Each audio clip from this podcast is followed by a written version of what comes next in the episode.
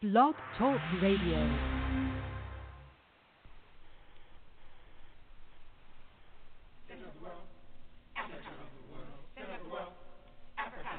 Africa is the center of the world.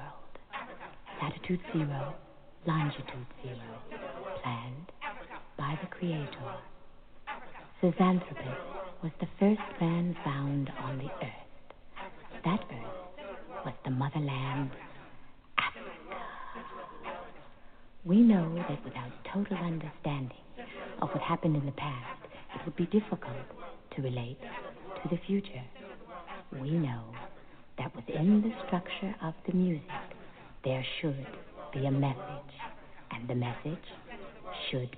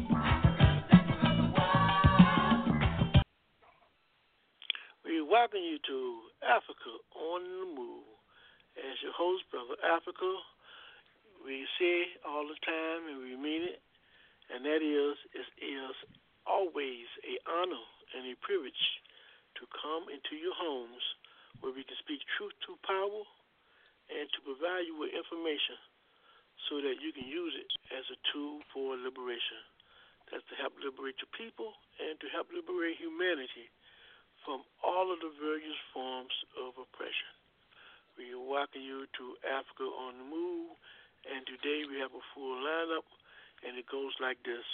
We are scheduled to speak to our brother Kimbelli from the Congo. He'll be calling in, and brother, um, to my brother from the Congo, brother Kimbelli, if you are on the line, please hit one so we can recognize your number. Please just hit one on your phone and we will recognize your last four number. Okay, we see you. So we have a brother from Congo, which is going to be um, the first item of our discussion.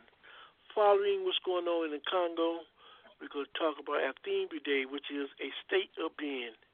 That's right, a state of being. We discuss various issues, and following the segment of the state of being, we will talk a little bit about Venezuela, the recent rally, but more about what uh, update what uh, update on Venezuela with Sister Shirley Pate. She'll be joining us later. So that's our lineup for today. But like always, before we get started, you talk about the Congo and bringing in our brother uh, Kimbelli. We're going to introduce our political analysts and panelists for the day. We first would like to bring in Brother Anthony. Welcome to Africa on the Move. Revolutionary greetings, Brother Africa and the fellow panelists and our special guests and the listening audience. My name is Anthony Williams. I'm an organizer for the All African People's Revolutionary Party, GC. Our objective is Pan Africanism, the total liberation and unification of Africa under scientific socialism. Thanks for having me. Thank you, Brother Andrew. Following Brother Anthony, we bringing Brother Jabari. Brother Jabari, welcome to Africa on the Move. Thank you for having me. This is Brother Jabari, resident researcher. Looking forward to another session program. Peace to listening audience and my fellow panelists. Following Brother Jabari, we now bring in Brother Haki. Brother Haki, welcome to Africa on the Move. On the move. Uh, thanks for having me, brother Haki, uh, brother Africa. My name is Haki Kamal from Shoki, Colonel with African Awareness, and I'm all about institution building. And let me tell you, brother Africa, institution building is, is extremely, extremely important. And one of the things recently we had this incident in New Zealand where this mad individual you know, killed all these people inside of a mosque. It's very interesting that one of the things that this killer espoused, he espoused the views of a conservative black woman in America. So one of the things that's very, very unfortunate is that a lot of times these conservative blacks don't understand that the position that they take or the role that they play actually kind of productive to the interests of African people without even realizing that. Uh, one of the things is that they're very much apologists for white supremacy. Uh, and the question in terms of democracy, there's a belief among many of these so-called black conservatives that democracy actually exists in America, when even the founding fathers understand that democracy could never exist in America because in order to have democracy, you had to have uh, uh, the uh, participation and control of the masses of people. And the founding fathers were ethically opposed to the idea in terms of the masses of people having any influence over public policy. Uh, also, I just want that they understand that when we talk about democracy in its truest sense, when the founding fathers talk about democracy, they were talking about to abuse. Now they're talking about abusing. They're talking about abusing what uh, those who are not the landowners, uh, those who are not rich and white and male. So clearly, uh, they got these kind of individuals, you you know, you know, receiving all the limelight. You know, they're getting landlight. Uh, they're, rece- they're receiving large visibility, you know, on these national programs that are shown not just in America but throughout the world. And so, what we have to do in the kind of the influences of these these jigaboos, we have to have a mass organization. We need institutions to combat this reality. Uh, keeping in mind that, of course, in creating these institutions that, are, that ensure longevity in society, it doesn't mean that you're going to get any praise for that. But what it does mean is that you're standing up for your people, you're standing up for humanity, and to that extent, we talk about the longevity of African people. So it's important we have these institutions in place because that is our lifeline. Because all those institutions, what's coming at us uh, is, is, is, is, is not going to be fun. So I encourage people to get busy with building institutions. And thanks for having me, Brother Africa. Thank you, panelists. And right now, we're going to talk about the Congo, uh, a place that in the central part of Africa is very important to the future of Africa, African people, and our liberation, but it's very seldom is talked about. So recently this weekend, we was able to attend uh, a demonstration in support of Venezuela, and was able to connect with our brother, our brother in Billy. He's a representative of the um, Free the Congo people, Free the Congo movement, um, and he can come and talk to you about the state of the Congo, what's going on in the Congo, and give us an update. And one of the things we try to do is give you primary sources. So we are very honored and pleased to have a brother, our brother Kimberly Hill and brother Kimberly, and I hope I pronounced it correctly. If not, you correct us. Introduce yourself to our listening audience and talk a little bit about the organization that you rep- represent, the Friends of the Congo. Thank you, my brother. My name is uh, Kambale Musavuli. Uh, I am the spokesperson for the Friends of the Congo, uh, an organization uh, based in Washington, D.C., but has branches uh, across the United States and also inside of the Congo, uh, working with youth leaders who are fighting for change. You know, the way I make a comparison of their work on the ground is almost as the freedom riders uh, in the United States who were going across the United States, mobilizing and organizing. You know, others that I can compare them to is a SNCC, how uh, young Africans on this continent called uh, North America were mobilizing uh, the African youth in the belly of the beast uh, to demand you know, sovereignty, human dignity, and many other issues that they faced at the time. So that's what we are doing in the Congo, supporting young people who want to determine their affairs in the heart of Africa. Uh, one, understanding the ideals of Patrice Lumumba, what he fought for, and how the liberation of the Congo is not going to be just for the Congolese, for, but for the African continent and African peoples around the world. Okay, Brother Kimberly, give us the present state of the Congo. What what's going on on the ground? What's happening to our brothers and sisters in the Congo? The Congolese people are at the current time fighting to determine their affairs. From a very basic perspective, someone pull up the news online, uh, they will be able to see that there was elections in the Congo. It's just it was really a masquerade of an election, but the repercussion of the electoral period in uh, the past uh, two months is that people are realizing that they engage themselves in the electoral process where whoever was declared the winner of the presidential election did not reflect the aspiration of the people. So people are getting out in the streets. Uh, for the past two days, uh, in different parts of the the country, uh, people have risen up. Uh, they they are rising because the uh, results for the Senate um, did not have anyone elected that represented the people. And I'm saying that from a general perspective, that 90% of the people elected in the senatorial um, election are not people that the Congolese chose. So they are in the streets. They're actually going to some of the officials' homes, uh, showing their faces, uh, sometimes taking matters into their own hands to send a message to th- those uh, who are declared winners.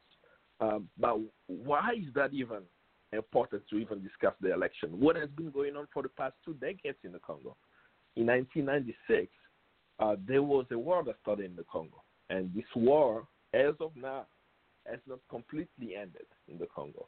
But this war took the life of over 6 million Congolese.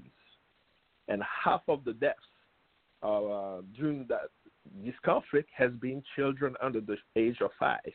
Now we're talking about over 3 million people dead who were under the age of five. But why were they dying? I mean, what was this conflict about?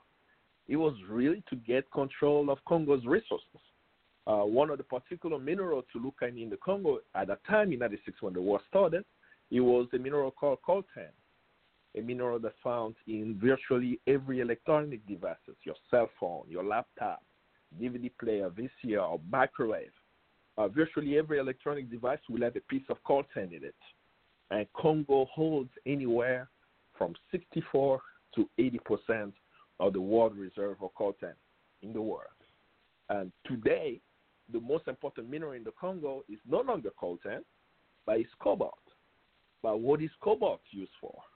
It's used for your electric cars. Uh, so people who are buying this Toyota Prius, getting this hybrid car, the hybrid battery of a Toyota Prius has 1.2 kilogram of cobalt in it. Um, people are trying to get these Tesla vehicles. You know, people are talking about the so-called green energy. Let's move away from uh, fossil fuel. But everyone who's advocating for that, what they don't realize is because we are divesting from fossil fuel, because we need now these electric cars, uh, these hybrid vehicles, now you have to go to Congo. Why? Congo holds half, Congo produces half of the world's cobalt today. So you you can't just ignore the Congo. And that's how the West has looked at the Congo as a place where they get their resources they could care less what is happening to the people, and conflict is happening to create leadership or people who will give access to these resources while Congolese people are suffering. But this is not uh, the first time that it happened in history. You know, um, for those of us you know, who look at history as a whole, we remember that in 1885, Western powers sat down in Berlin to carve up Africa. And as they sat down in 1885, most people do not realize that the United States was at the Berlin Conference. They didn't get a territory, but what they did was they supported a guy named King Leopold II in getting uh, control of the land called the Congo today. And this land is the size of Western Europe. It's a massive country on the African continent, right in the center of Africa. But why did the United States support King Leopold? Because back then, the United States needed the Congo's resources. What did they need? They needed the rubber uh, because there was this boom in the car industry, in the t- uh, the bicycle, you know, to to get the tires of the bicycles and tires of the cars. So they say, you know what, we'll support you as long as we in the United States we get access to this rubber. Back then, 10 to 15 million Congolese people died under the rule of King Leopold. But it took Africans in America to stop it. So you had a guy named uh, William Sheppard.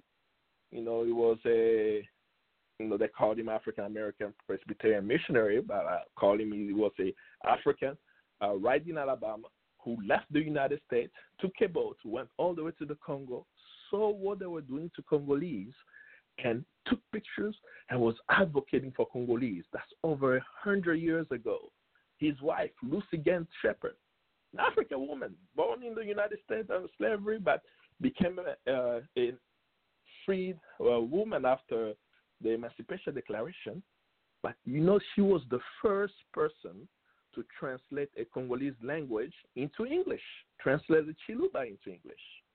And you have also, I mean, there are names and names of people I can cite, um, Maria Fearing and others, but these people understood the fact that they were free in the United States, and it did not make sense that at that time the United States was supporting King Leopold, who was causing the death of millions of Africans. And through the advocacy and others around the world, on November 15, 1885, Congo was taken away from Leopold, but the exploitation didn't end. The world went into World War One and World War Two. What people don't know, they needed Congo resources to fight those wars. They were getting access uh, during World War One uh, to uh, Congo's cobalt, uh, Congo's uh, copper and diamonds to fund the war.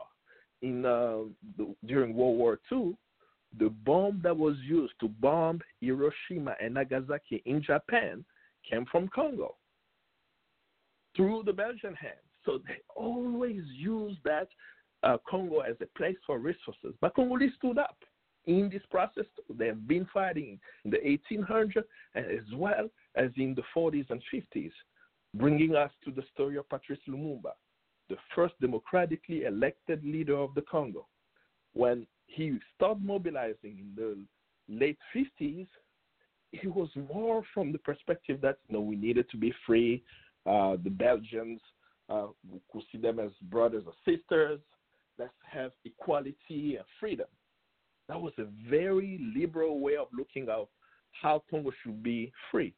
But he had an opportunity to travel to Ghana um, through the help of uh, Baba Babu, who helped in financing his trip uh, to Ghana. But when Patrice Lumumba arrived in Ghana in 1958 for the Fifth Pan African Congress, met with Kwame Nkrumah, uh, Frantz Fanon was there, and many other African youth leaders who were all fighting in their home countries to liberate.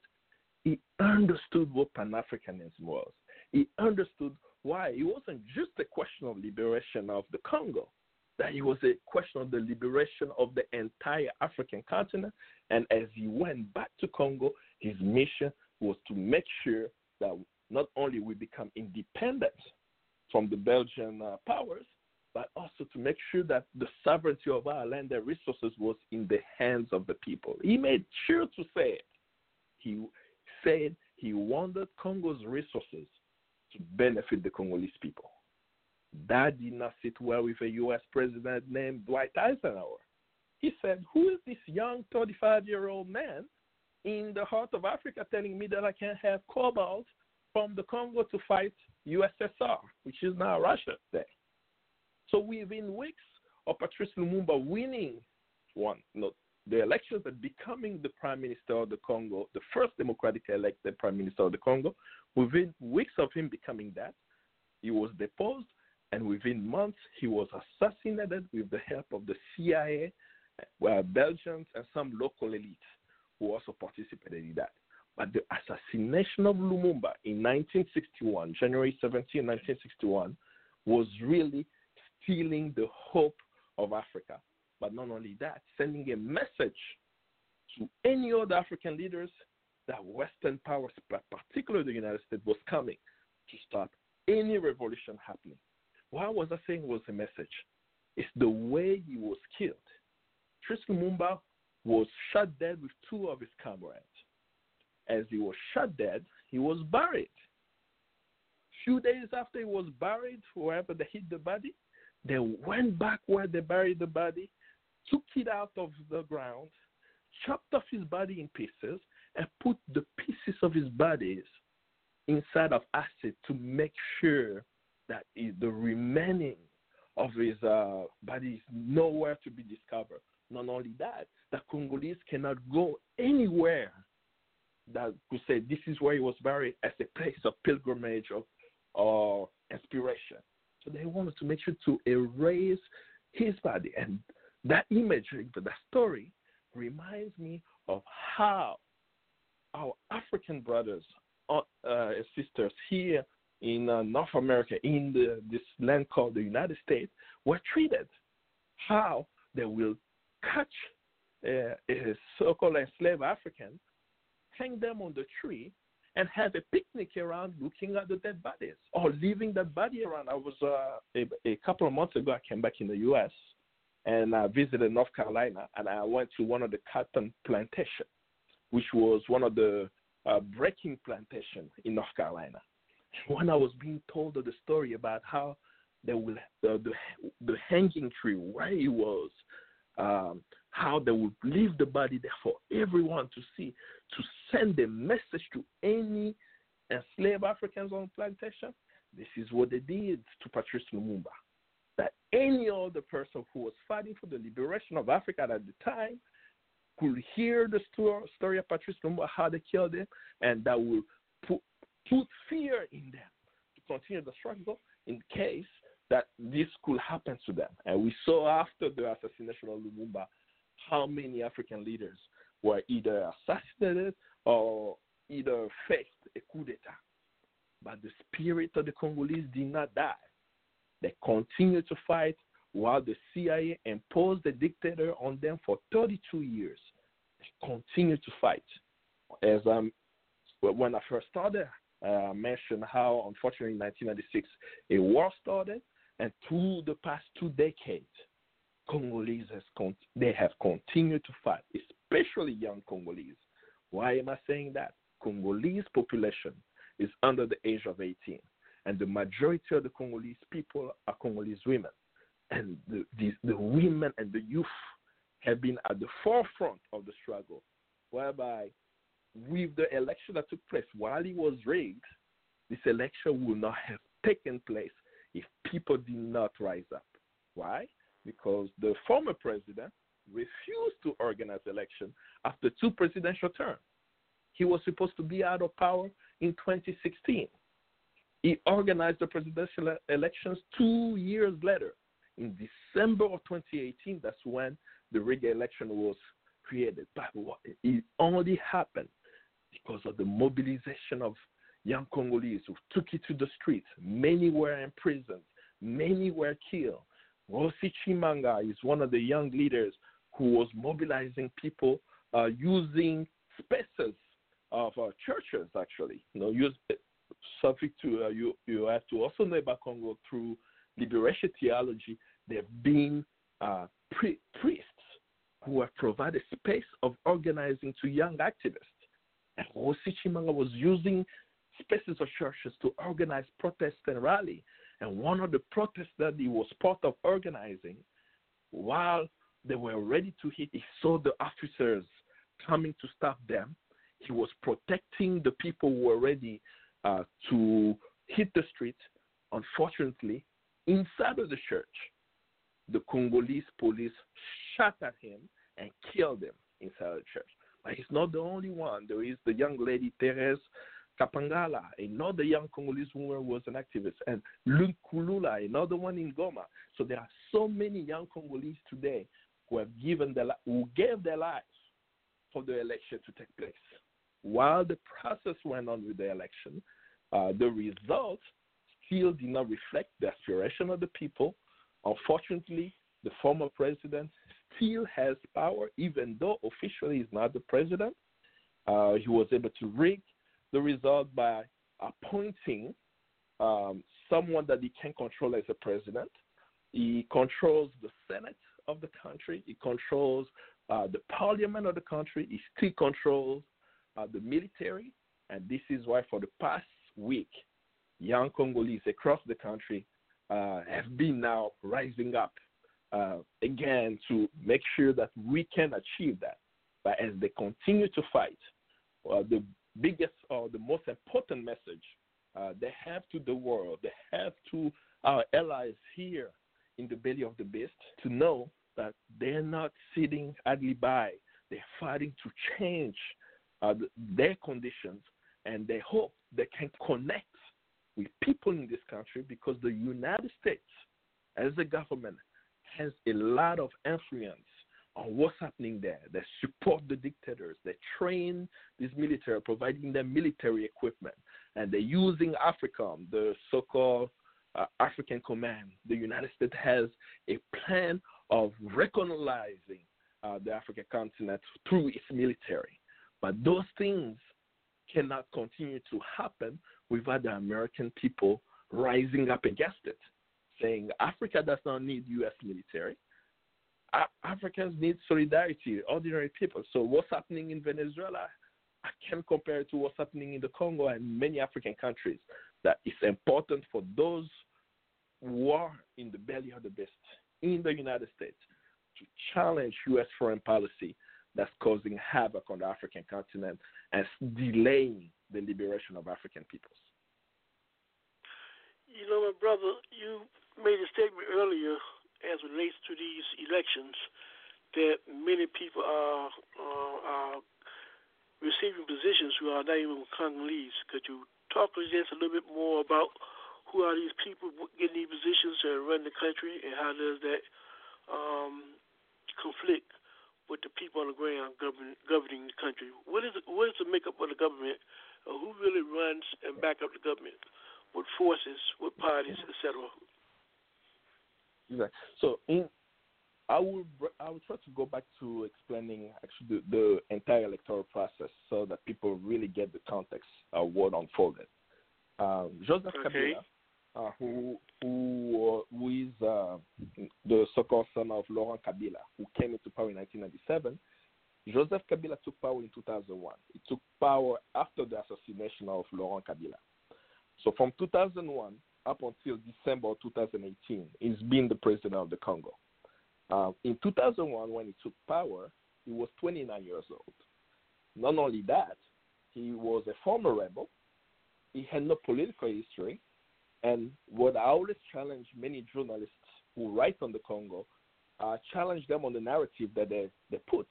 Because they will write an article and say that Joseph Kabila ascended to power in 2001. I never say that. I always say that he took power in a coup d'etat because the constitution of the Congo does not say that when the president dies, the son of the president become president.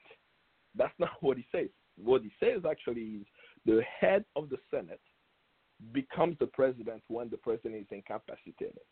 So the fact that he took power in 2001, there had to be a force imposing him on the people. And that force was the United States the United States recognized that election. The same thing that they're trying to do in Venezuela by recognizing Guaido, that's what they did with uh, Joseph Kabila because the people did not recognize him. But because he had the military power, because the United States was backing him, it became the status quo that he was the president. He was actually pushed to organize elections because there was a constitution. So the first election was organized in 2006. At the end of the 2006 election, he was declared the winner. The people did not trust the results. They went out in the street, organized, but they still were met by police forces by the military. Many people died. The status quo again, and the United States again recognized the fraudulent election of 2006. In 2011, which was five years later, the second election under his rule was organized. Same thing happened. He was declared the winner. Congolese hit the streets, and I remember in 2000, in December of 2011, I was in the United States. We mobilized the Congolese community across the U.S. They actually traveled all the way to Washington D.C. And I remember vividly 200 Congolese at the corner of 15 and G in front of the White House. They did not have a permit to do a protest, and they decided to do a sit-in. 200 of them, right? While they were doing the sit-in, the police came. They were trying to talk to some of the leaders of the community, telling them to get off the street or they will be arrested. Everyone who was there said no. And we sat there for an hour. No one got arrested. And this is still a story in the Congolese community because they, we found it very weird and suspicious that when this police is so gun ho on arresting people, 200 people can take over the corner of the White House and not get arrested. And some have speculated that they are so sure there was an order asking the police to stand down and not arrest anybody who's blocking the street for one hour. Because till today, we have no explanation of how that happened. And this was under the Obama administration, the so called first African president. I always challenge people when they say that because what he did in the Congo, people need to know Obama was never a friend of Congo or never a friend of Africa. But after the 2011 election, while Congolese were protesting inside and outside of the, uh, the country, many Western nations were waiting for the U.S. position on that election. It was so rigged. I mean, Kabila won in some areas by over 90%. So no one recognized the result, and the U.S. did not say anything. But on February 15th, 2012, the U.S. ambassador to the Congo in, in Kinshasa held a press conference where he said he stated that the United States recognized Kabila as the president of the Congo for the next five years. As soon as the U.S. made that, all the Western nations start coming out with a statement too, saying that we recognize Kabila and so on, which was totally against the will of the Congolese people. And again, I'll go back to Venezuela. That's the same thing. When the U.S. starts speaking about military intervention or recognizing Guaidó, you start seeing a few European nations following suit, showing again how the U.S. is able to influence uh, the world sometimes against the interests of people of a nation. But Congolese didn't uh, sit down. We, they were clear that after the second election in 2016, Kabila was going to leave because the constitution says that the president of Congo can only have two terms. But right after the the second election, there were a few things that Kabila started trying. He was trying to change the constitution of the country to remove presidential term. That did not work. He tried to hold a referendum on the constitution. That did not work. But all through that time, since 2011, Congolese were protesting, organizing, mobilizing. And then in 2016, he simply did not organize election. How did he get away with it? The way he organized it was he tried to change the law because people were very attentive to the process. He was not able to do it. So he appointed new judges to the Constitutional Court, and then he sent a question for the courts to interpret what should happen if the elections are not organized. And his question was simply to the court was, if on December 19th, 2016, the election has not been organized, what happened to the current president? Of course, the court said, well, the current president continues to be president until there are elections. That started mass protest in the country. So people continue to pressure and pressure the Congolese government Some international countries start engaging. The AU has not really been very helpful in that process. Uh, that's why I continue to insist that if the Congolese people did not rise up after his de facto of his power by two years, we wouldn't even have elections in 2018, in December of 2018. But how am I saying that he's still in power? He was able to look at the Congolese opposition. Um, some of the opposition leaders are unfortunately looking at their belly. They're trying to eat. They're not worrying about the interests of the people. So Kabila was able to cut, and this is a speculation uh, that's been shared, but it's becoming much more factual when we see the facts on the ground.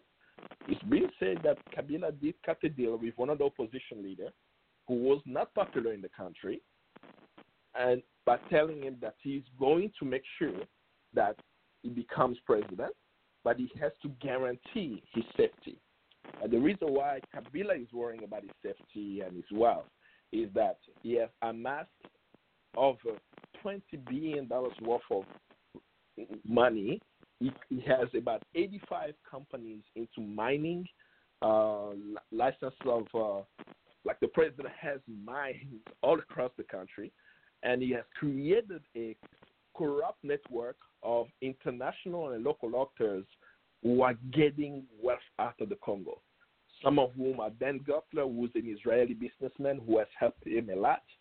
Um, he has hired Israeli PR firm to change his image here, and this PR firm actually helped connect Kabila to the Trump administration. How so?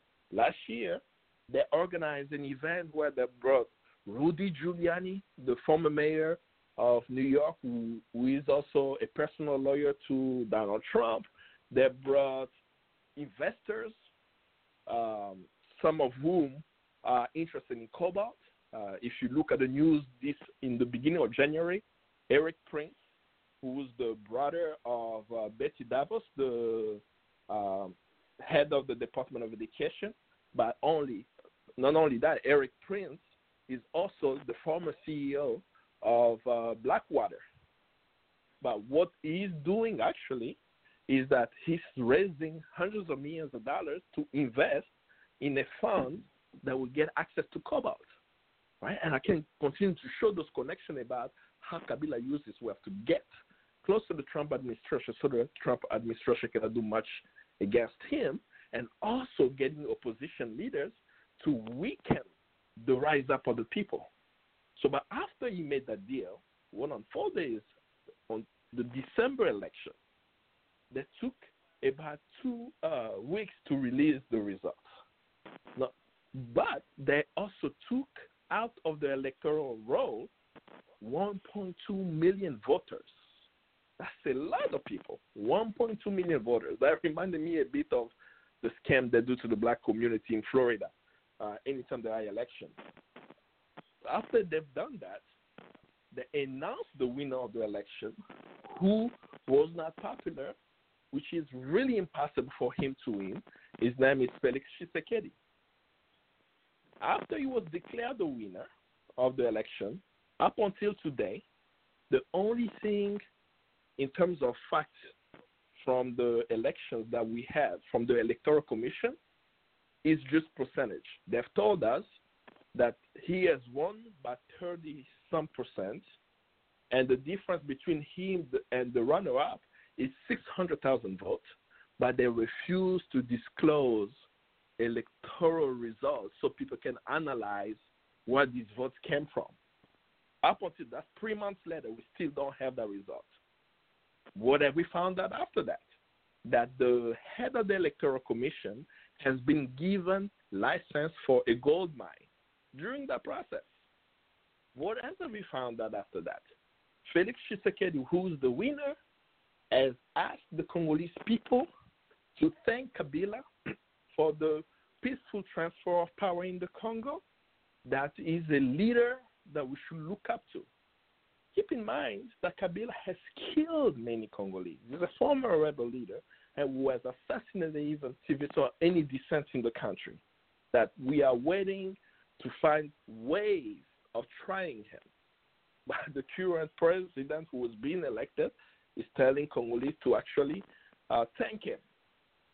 But then what is happening for Kabila to stay in power? So an opposition leader has been declared the winner of the election. During that election, we also had legislative elections to vote for our members of parliament. And we also had elections to vote for um, members of parliament for provinces. Know, Congo is run as a federal state, so each we have 26 provinces. Each province has a parliament, like you know, a state parliament in the United States, and then there is a federal one. In the federal parliament, we have 500 seats. In the 500 seats, the Kabila coalition, the, uh, the coalition of the former uh, president, they won 353 seats, which means that they control the parliament. So what I've shared with people was, you know, just to show how they rigged the election. They want the world to believe that in December, when the Congolese people went to vote, when they voted for the president, they voted for the opposition. But when they voted for legislative election, they voted for Kabila. That does not make sense. That's really what these results are showing. But why is that important, the, the parliament? Right? The federal parliament, they, what they do is that besides writing laws, is they nominate the prime minister. So the prime minister of the Congo, in the current law in the Congo, the prime minister will be chosen by the Kabila coalition, which means that Kabila's chosen prime minister will be controlling the country very soon. Now, for the provincial government, right, the result also came out. And as we look at the results right now of the provinces, out of the 26 provinces, Kabila, Kabila's coalition control 24 provinces. Why is that important again? In the Congo, according to its law, the provincial government elect the senators. The Congolese people don't vote for the senators. The senators are voted by the state parliament. So it's like thinking about in North Carolina, all the state legislature uh, people elect the two senators for the state, not the people from North Carolina. That's what our constitution currently says, right? So now, in the ele- election result that came out this weekend, over 90, we have 100 senators, right? Over 90 senators who are now new senators in our parliament are all from the Kabila coalition. So what the Kabila system want the world to believe is that the Congolese came and voted for the opposition for president, but for every single position, from parliament, uh, national parliament, parliament provincial uh, parliament, and senators, that the Congolese voted for the Kabila regime to still stay in power, while even up until now, um, Kabila controls the um, the military. But you don't have to believe me what I'm saying to see how shameful it is. He is no longer the president of the Congo. Kabila still stays in the presidential palace, and the new president is staying in the presidential guest house in the capital city. So all those things have enraged the people that in the past few days there've been protests because people are realizing that we've really been uh, played with by the, the Kabila regime, and they are rising up for it. And that's why I do believe that the fight for self determination in the Congo is not over. And even if they come out of this electoral crisis, we must stay focused on the Congo. Because you and I are talking about the elections and the process that's happening in the country. Last week, Bloomberg spoke about the Congo. When I watched the, the video clip of uh, Bloomberg, I was shocked how they talked about my country. They were talking about cobalt, and they were discussing that Jeff Bezos of Amazon and Bill Gates are teaming up to, uh, to create, uh, to search for cobalt around the world, and they're gonna, you know, invest in this company that's going to map out uh, the globe to find out where cobalt is. And one of the analysts during the discussion, she just said it nonchalantly. She said, "I'm not understanding why they're doing this search right now 50% of the world's cobalt is coming from Congo, and cobalt price is very low. So I don't understand why they should go there. And then the other analyst responds, well, they probably don't want to get it from Congo, and they stop laughing. Me watching that clip, I said to myself, the folks in Wall Street, they know how wealthy Congo is. They're not discussing elections. They're discussing minerals they're discussing also who's going to find these minerals, or I should say, who's going to control these minerals. And these, the people who are going to control it, are American billionaires who are hunting for it. And one of the questions that came to my mind was, if today Jeff Bezos and Bill Gates find cobalt in Venezuela, what would they do? Would they advise the U.S. president to invade Venezuela so that the people of Venezuela can be free to benefit from their resources. Bill Gates is not a philanthropist. I don't know why people think he is. Jeff Bezos is definitely not a philanthropist, and everybody should call it a crime how much wealth Jeff Bezos has when you know the condition of Amazon employees. And they discussed the Congo where they never talked about the Congo on the Bloomberg clip. That is what the struggle is. While I may provide the political analysis of the situation, Malcolm X was very clear why Congo was important while he was in Holland. He knew it. He said that Congo is a country that is geostrategic because of its position on the African continent, is right at the heart of Africa. His center, it straddles the equator, is bordered by nine African countries. Congo is the only African country with nine bordering nations. What does that mean? Whatever happened in the Congo affect those nine bordering nations, which can affect the African continent.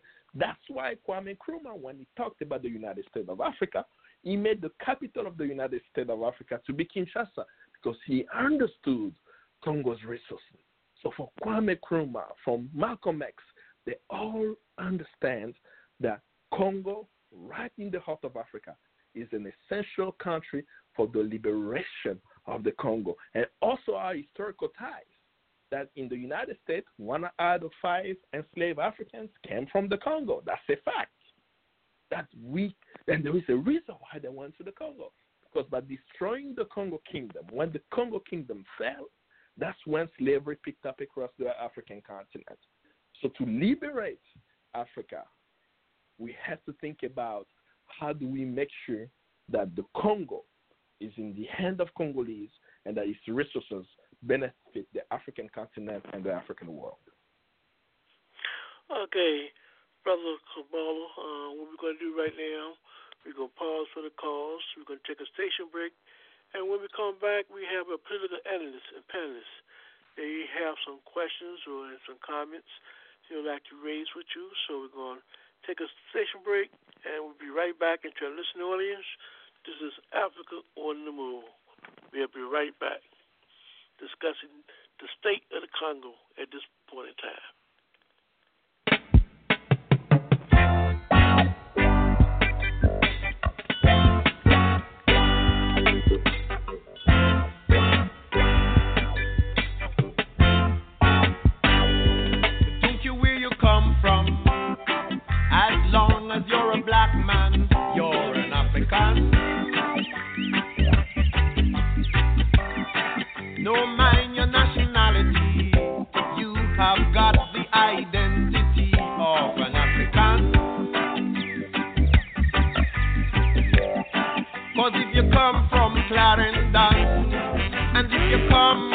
From Portland, and if you come from Westmoreland,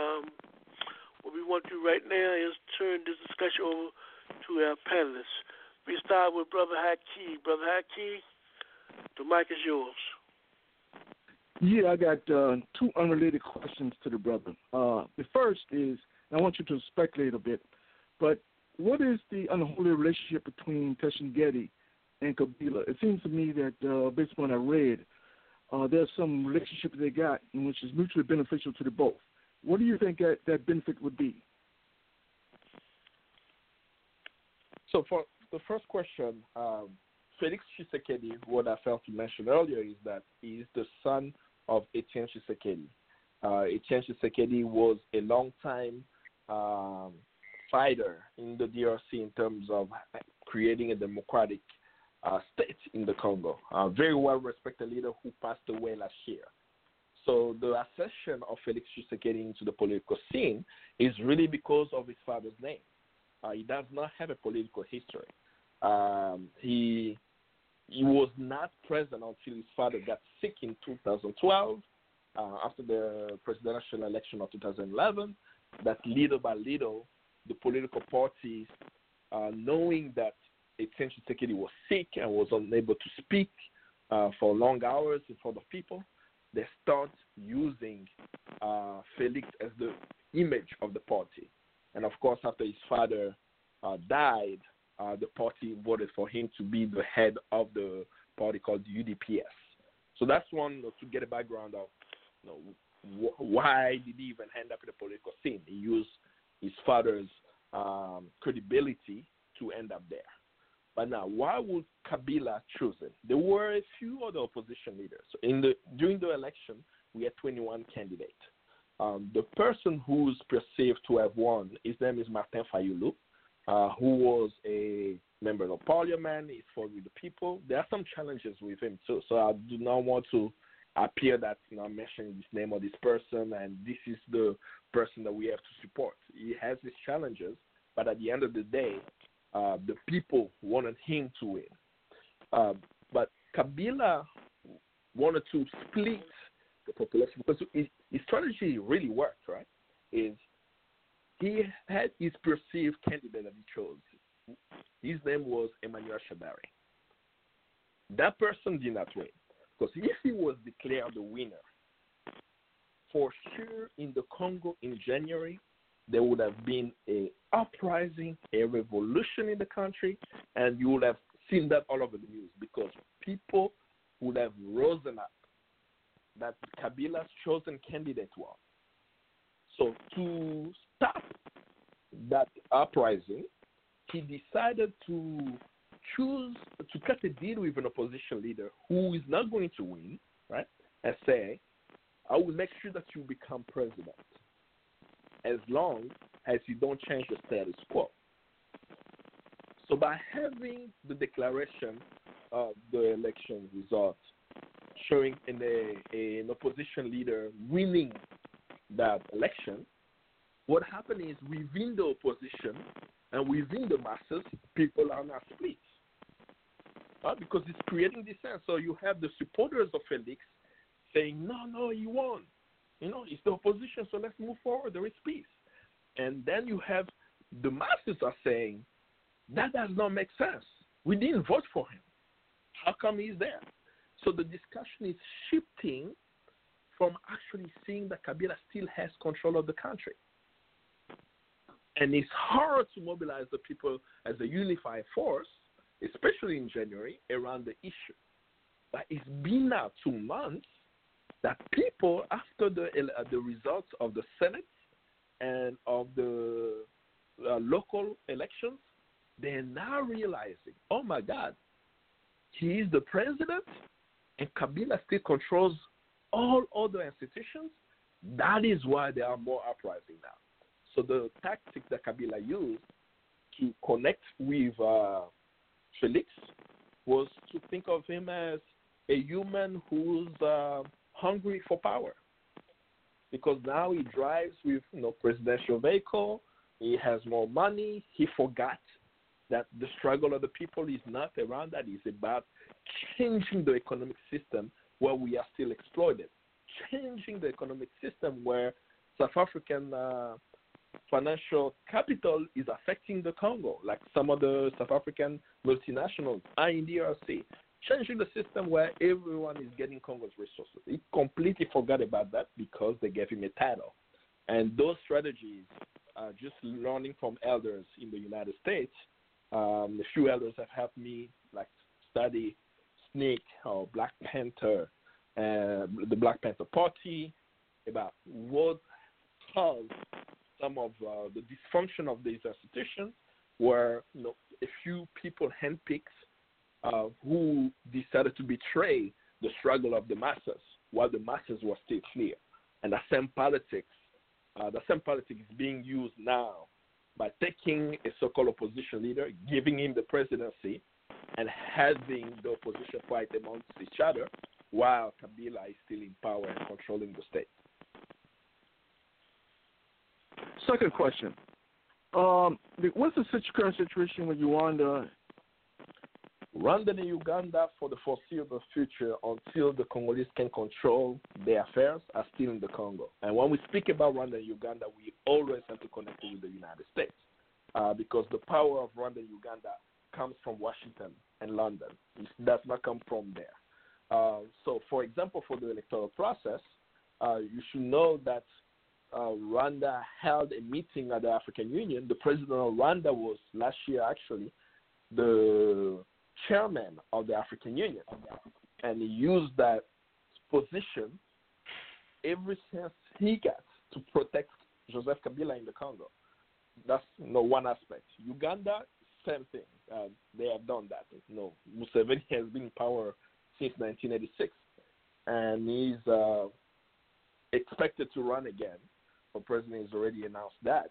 While allowing U.S. military bases to be there. You know, some people do not know the attack on Gaddafi was using the Entebbe airport in Uganda uh, to launch the attack on Libya. And that's the role that they play. But to really understand the role of Rwanda and Uganda in the Congo is to connect it with the way Belgium in the 1800s worked with the United States. Like Belgium or so King Leopold was the broker of getting access to Congo. Rwanda today is playing that role. The, the, the chief of staff of the new president, his name is Vital Kamerhe, last week was in Kigali. The discussion that they're planning to have is to find out how Rwanda will provide water to the Congo from the lake, which is also in the Congo, uh, how Rwanda will provide electricity to the Congo with the methane gas that's in the lake that's in the Congo, and um, making sure that for the past two decades, the financial interests, be it uh, so-called legal and the illegal pilfering of Congo's resources is not held accountable. Um, and we still have proxy rebel militias in the east who are not touched by the government, and mainly because of the agreement Kabila has had for years with uh, Paul Kagame. Those militia groups, you know, they go to towns and villages, destroying communities, getting access to resources, while the state does not do anything against these rebels, uh, hold them accountable. And what the state will say, well, we are not able to stop them because of the military power. Yet, when Congolese are doing protests, we see whole type of um, trucks and uh, jeeps and weapons where the police shoot at civilians who are peaceful protesting. So the argument for Congolese up until today is the relationship that Rwanda, Uganda, and the regime of Kabila has is very dubious and it's not in the interest of the masses. It allows for the continuous pilfering of Congo's resources while the country remains in chaos, specifically in the east of the Congo.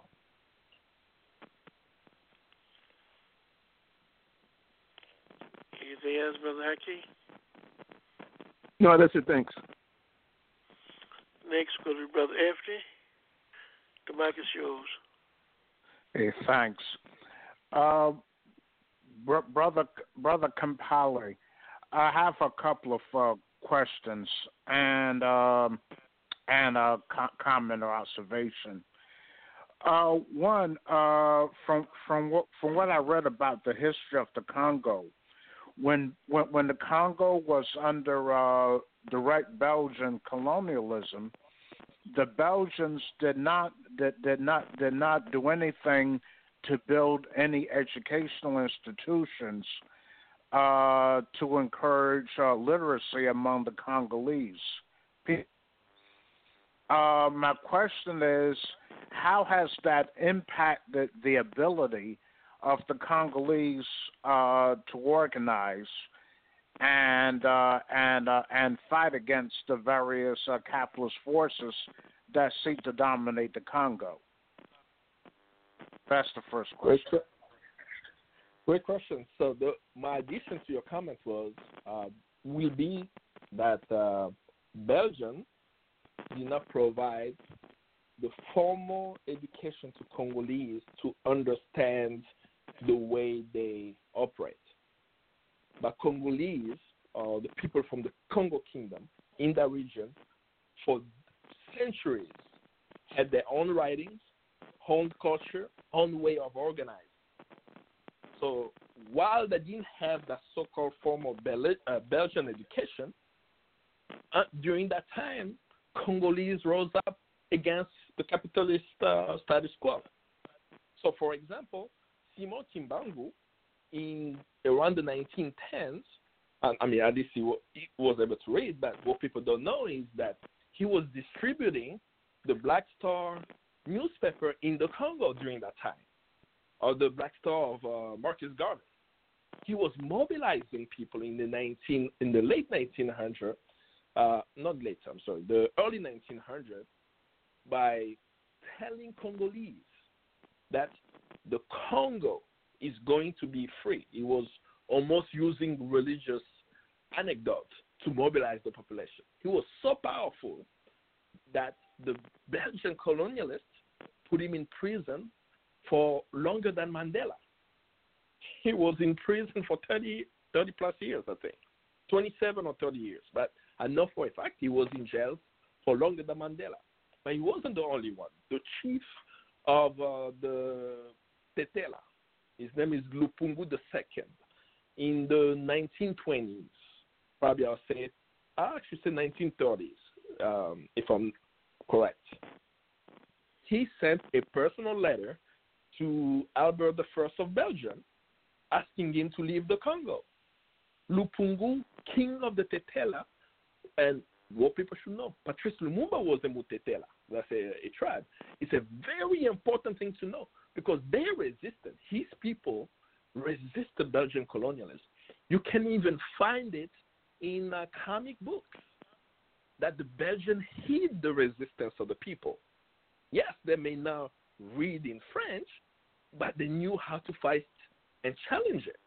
And the cartoon that I'm speaking about is uh, Tintin, no, by Hergé. There is one that's called Tintin in Congo. I encourage everybody listening to the show to go back and read the cartoon.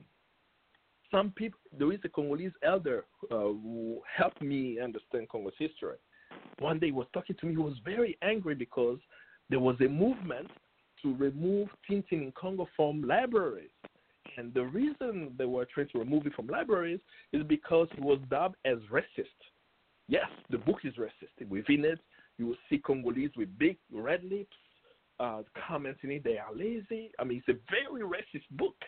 But this Congolese elder was shaking when he was talking to me. He was saying, I can't understand why they want to remove it. This book has helped me teach young Congolese our history in the book, just to give a, synopsis, a short synopsis, right?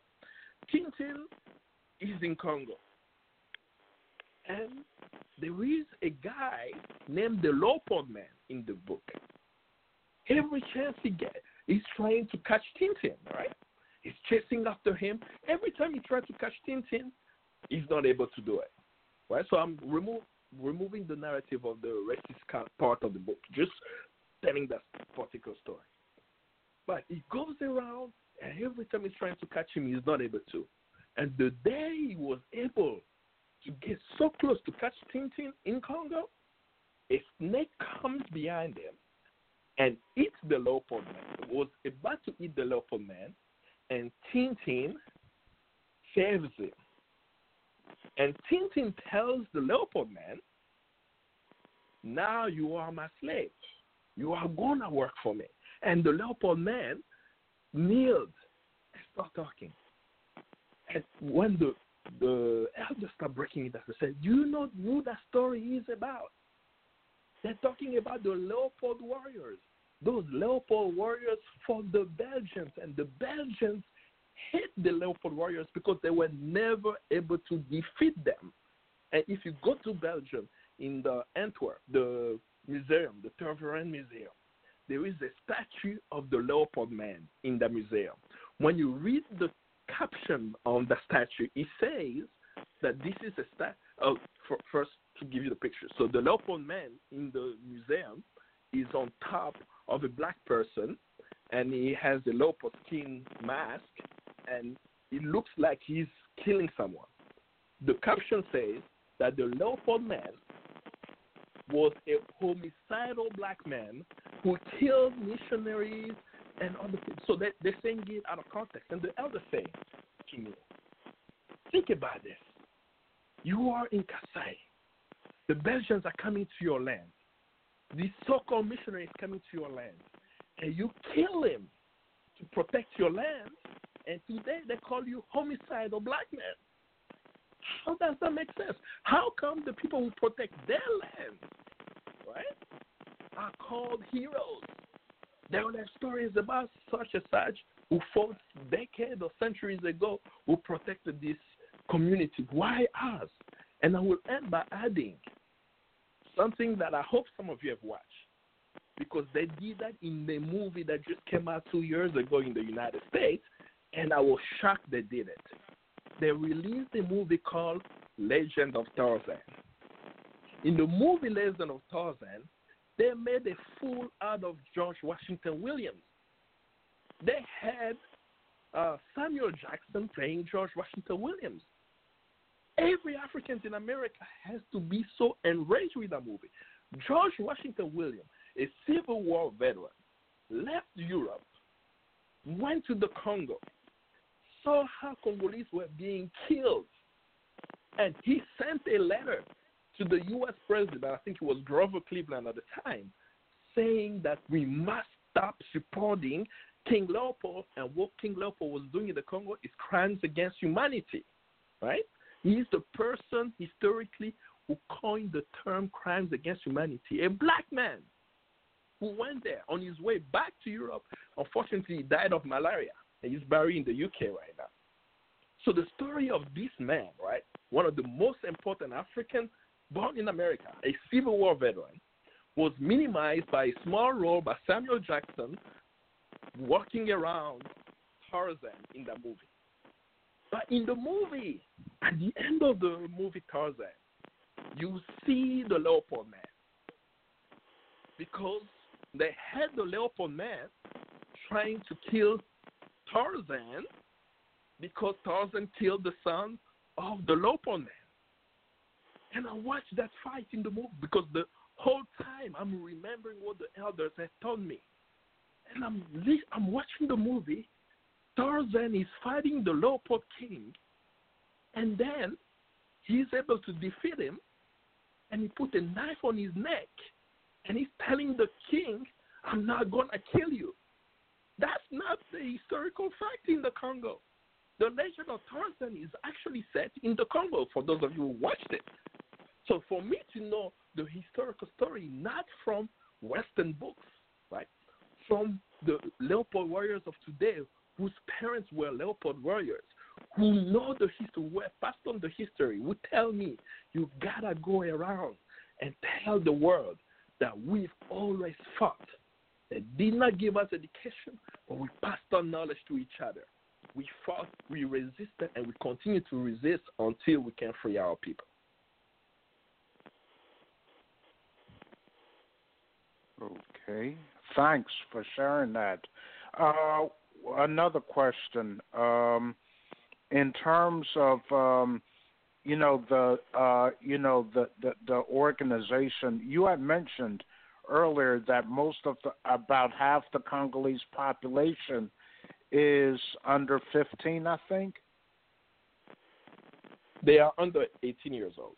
Under 18 years old. Okay, rather. Okay, under 18. Okay, and uh, so um, so what uh, what uh, or organizations or parties are being created to counter uh, the neocolonialism that Congo is suffering from presently? Right now, the youth that we work with are very clear. Uh, they work with us. We go through training with them as well. They're very clear about what it would take transform the country. So one of the youth groups that we work with is called Quatrième which is the fourth way. Um, they've been able to work inside of the Congo and outside. How? They're able to travel in South Africa and connect with movement in South Africa, uh, particularly some of the unions in South Africa. They've ho- host some um, Pan African training in yeah, around Johannesburg, and they participate in that. Not only that, they've gone to Tanzania meaning with all the young Tanzania activists. Uh, they actually spent a week in Tanz- uh, in uh, Zambia after that in November of last year, where they brought activists from the Congo who are part of the network and the young African activists to strategize about what they will be doing together during the electoral period. In uh, September, of this year, which was the 60th anniversary of the Pan African uh, uh, Conference, the, the 1958 Pan African Conference, the 12 young Congolese who part of that network of activists were invited to Accra to a Pan African conference that brought in 500 Africans from across the continent. And they were there sharing the struggle of what they're doing and also seeking support for other Africans to come and support them. So that's at least the Pan African work they're doing is connecting with others, sharing the struggles. But inside of the country, they actually have a political training program. They do it through a school called Andrée Blouin. Um, I'm not sure if everyone knows who that person is, but Andrée Blouin, she was a Central African who was sent to Congo by Kwame Nkrumah and Sekou Touré and she was the chief of protocol of Patrice Lumumba. She is actually responsible for writing many of the speeches that Patrice Lumumba had said. Actually, most people do not know that. You know, people will read his Independence Day speech, now realize that she wrote it, proof it, gave it to him. He added elements to it. Very powerful woman. So they started a school called the, the Andrée Blouin Pan African School in Kinshasa, which is a one month school where they bring activists to train them in Pan Africanism. They also understand the current moment, right? On the short time, they know they have to engage with the masses in helping them see that the electoral process, while we may engage in it, may not seek results. Right? So they, they provide like audios that they share on WhatsApp to a network of people across the country with messages.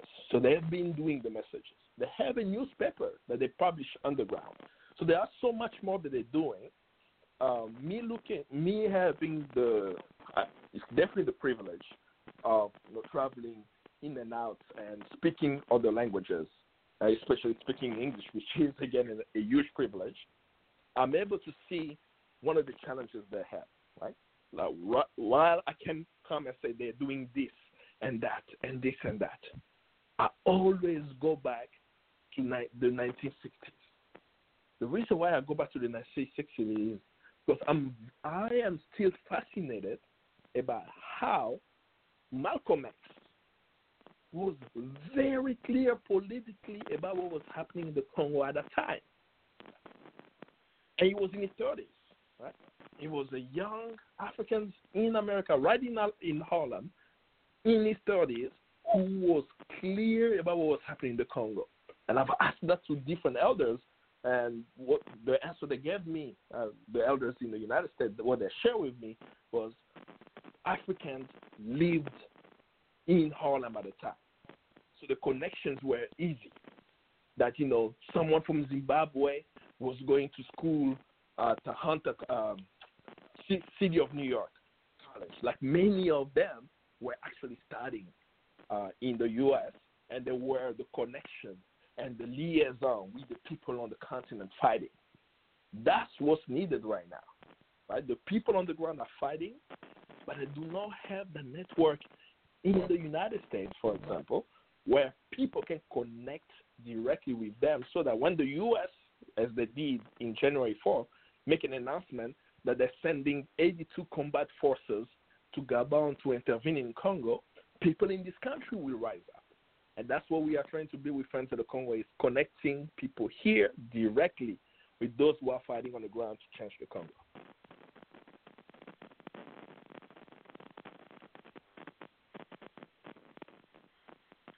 Thanks, brother. No, that's it. Yeah. Hey, um, my brother, before we go on the station break, I would like for you to talk a little bit about who is the um, who are the largest corporations that has the greatest stake in terms of maintaining the present conditions of, of the Congo as relates to controlling the minerals and resources to the Congo. In other words, the role of the corporations. Who are the key corporations that's creating this chaos and continue to back this chaos in the Congo, based upon your knowledge? Definitely. Look forward to it.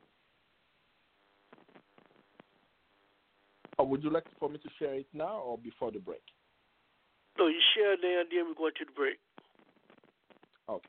I mean, uh, there is a website that Friends of the Congo created called Conflict minerals.org. We listed about 85 companies there. But I'll mention a few names. Uh, from the 2001 UN report, it documented a company called Cabot Corporation, which is based out of uh, Boston, Massachusetts. A company whose CEO was the former Secretary of Energy of George Bush. Um, they mentioned Vishay, right? And the, the list goes on.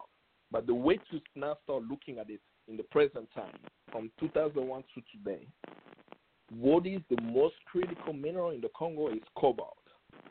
And the company to look at now, who, because of the illusion of supply and demand, are creating policies that's causing havoc are companies like Toyota. They use Congo cobalt in their vehicles. So anybody who's driving a hybrid car, Toyota Prius, you should know that the cobalt that's in there came more than likely from the Congo. Uh, we have to look at Tesla. I just uh, mentioned a moment ago the CEO of uh, Amazon, Jeff Bezos and Bill Gates. They are the biggest beneficiary of Congo's coltan, and they are now set to try to control the world's cobalt. uh, those are the billionaires to look at. And then directly for companies on the ground digging the minerals, it will be companies such as Glencore. Uh, Glencore is a company uh, registered in Switzerland, uh, which has also offices in South Africa, uh, which is under investigation right now by the Department of Justice because they've been making payment to one of the people uh, who have been uh, helping Kabila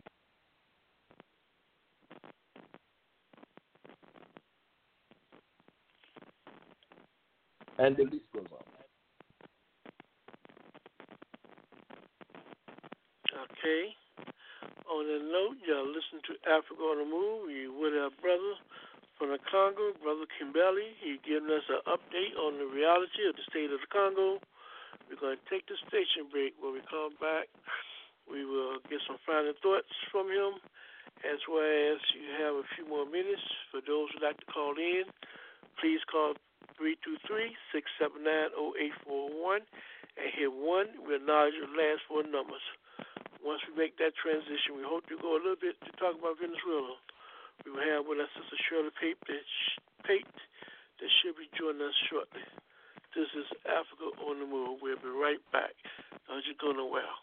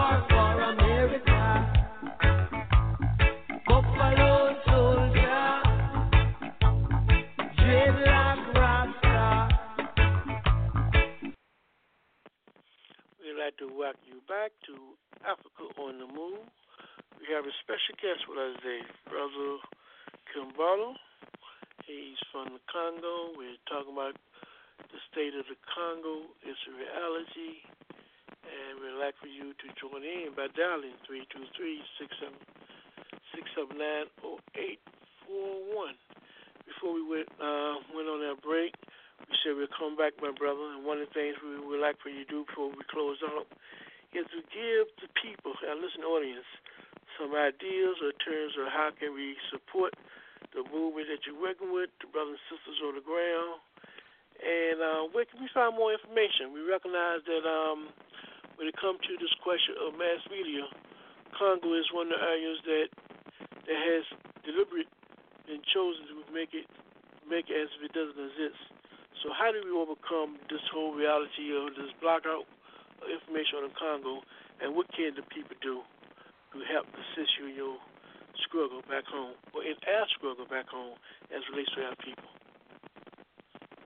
Definitely, and thank you for giving us the platform to share the story of the people. And the one important thing that I hope the listeners can do is to come to our website. Uh, the website is friendsofthecongo.org. Uh, we are also on social media. Uh, on a daily basis, we post at least one news, uh, one fact about the Congo online, either on our website or on our social media page, Facebook, Twitter, um, is Friends of the Congo. On Facebook, on Twitter is Congo Friends. You will find us and you will be updated. Um, then concretely, the people on the ground need, they want to connect with you. They want to build and work and understand the struggle that you are facing here while also sharing their struggle on the ground. And by providing us with any of support, uh, be it material, be it financial and even intellectual, because w- one of the things that help our movement is from learning from elders here, for actually going to Ferguson, learning from the youth of Ferguson how they were organizing. So some of the tactics they've used there, uh, some of the knowledge of organizing that's been in the past is critical uh, to us uh, this juncture. And the youth are organizing political training programs on the ground um, they, they need uh, your support for that. Uh, so any platform that you can create for us, invite us to our uh, your communities. Uh, we would like to come and speak into your community about what is it that we're doing on the ground. And the way to do that, if you go to our Friends of the Congo.org website, you reach out to us, say, hey, I would like you all to come to my community. Uh, that'd be good. Right? Creating a, uh, a support network in your city. The community in Atlanta, we went there. We've been working with them for almost 10 years now. Went there, spoke to the community, and they started the Friends of the Congo chapter in Atlanta, and they've been very active uh, there. And you know, many of us know what uh, Baba Elombe Brath did with keeping the story of Lumumba uh, in New York, in the United States alive. we need more people to do that. Connect with us. Come to our website bring us to your community, provide support to our struggle. And that's what we need uh, at this juncture uh, to help those on the ground who are fighting for change. You know, brother, Com- brother Kambale, we know what the people are fighting against, but can you give us a sense of what we're really fighting for? Where does this whole thing uh, fit in, the scheme fit in, when it comes to a future Congo? We want to look like what? Are we in agreement that for African people to be free, they must, you know, overthrow and get rid of these capitalist and privileged systems? I mean, socialism is the solution to our people problems. And for Africa, we must look and address the issue of Pan Africanism in terms of dealing with all the issues that affect Africa African people at home and abroad. So, give our people sense from your understanding a future of a Congo in the hands of the people, what would it look like and what path would it take? A free and liberated Congo, these lands with the size of Western Europe, but with all minerals known to man, we have diamond, gold, uh, oil, copper, zinc. We have all that wealth. If Congo is free tomorrow, the Congo River will be able to provide electricity to the entire African continent, Southern Europe, and have a little bit left for the Middle East. If Congo is free tomorrow, Congo today has the agricultural capacity to feed the entire world until 2050 when the world's population is 9 billion people. If Congo is free today, the water that we have in the Congo will be able to help the African continent. Why? Because Congo today holds 40% of the remnant freshwater reserve on the African continent. The Congo forest could transform the discussion around climate change because Congo is the second largest rainforest after the Amazon, and then to the Congolese people themselves. It is not by accident that the Portuguese had the plan to destroy the Congo Kingdom. The destruction of the Congo Kingdom created a power vacuum for the rise up of slavery across the African continent. But we have an opportunity to change that narrative about the current struggle in the Congo. So when I say that Congo's population is under the age of 18 and the majority are Congolese women, I'm seeing that as a huge opportunity. This is the engine that will transform the African continent. Imagine a youth population fighting and transforming the country. They have the energy, they have the hope, they know they can succeed, right? And they will be that force that can transform the African continent. That is the uh, the Congo that how Patrice Lumumba saw it. He was clear that the, with the Congolese, if Congo is back in the hand of the Congolese, it will not just transform Congo, it will transform Africa. And that was the Pan African vision that came out of the 1958 Pan African Conference. That is the vision that many are still carrying from Kwame Nkrumah's speeches and writings about the heart of Africa. How can we exploit our own resources and use the profit of that resource to transform the continent? I'm just going to add one more element because I was just in Venezuela. I spent two weeks there in uh, February and beginning of March, and I went there as part of a solidarity visit to Venezuela. I can tell you, I was very angry to know that to see what's possible with one mineral. I'm not talking about two, five, right? With one mineral, oil. Hugo Chavez was able to take the profit of the exploitation of the resources and he didn't do pragmatic he didn't do just like a theoretical socialism. He did pragmatic socialism. When i was in caracas i went into the subway system. I took the train. It was free. I could go anywhere in caracas. I saw the housing that he built for the people. So the people saw that with our profit, we can have free housing. With our profit, we can have food. I saw the food distribution. I saw the subway. So I saw with one mineral what Hugo Chavez could do. Now, as a young Congolese, do you think I was dreaming when I was there? Of course, because I told myself, but we have everything in Congo. We don't just have oil. We do have oil, but we have diamonds. So imagine that wealth. If that wealth is in the hands of Africans, what will happen to the material condition of the people? The people will not go hungry. The people will have electricity. The people will have homes. The people will be able to go to education for free, like they are doing right now in Venezuela that we can transform. And that's why I understand why they're attacking Venezuela. So they can tell us this doesn't work. When I was there, I saw that it works. And it inspires me to say, if Congo is free, Africa will be free. If Congo is free, African people will be able to enjoy the wealth of the Congo and transform their homes. If Congo is free, that world is coming very soon. I'm already ready for it and that's why I'm seeking support for others because I know what's possible, I saw what's possible, and we will make it happen in the Congo. My brother, we'd like to thank you for your contribution to today's program. when you go back home, would you please share with our brothers and sisters and let them know that they are not alone. We are we are in lockstep with them, and our struggle is one, and victory is certain.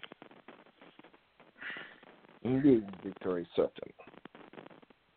All right, thank you. I would like to make one quick note before we go to this break and take we bring on Sister Shirley. We will continue discussion. We're going to talk about Venezuela and its relationship with what's going on today and how it's impacting our world and others. But before we take this break, I would like to share with this listening audience concerning this particular radio program. I found something of very interest, and I'd like to share this with you on this particular show on my keyboard as we um, continue to do the show. I have a special message that's, that has popped up on my screen the whole time that I never seen before. I find really interesting of the timing of it.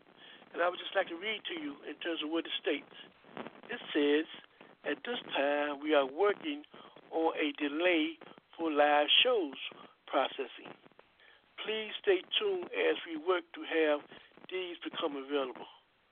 I'm not quite sure what that means, but I thought I'd put that out there to let you know in terms of when we talk about free press, if you truly want to have a free press and be able to dictate the kind of information that you want to dictate, you better on your own.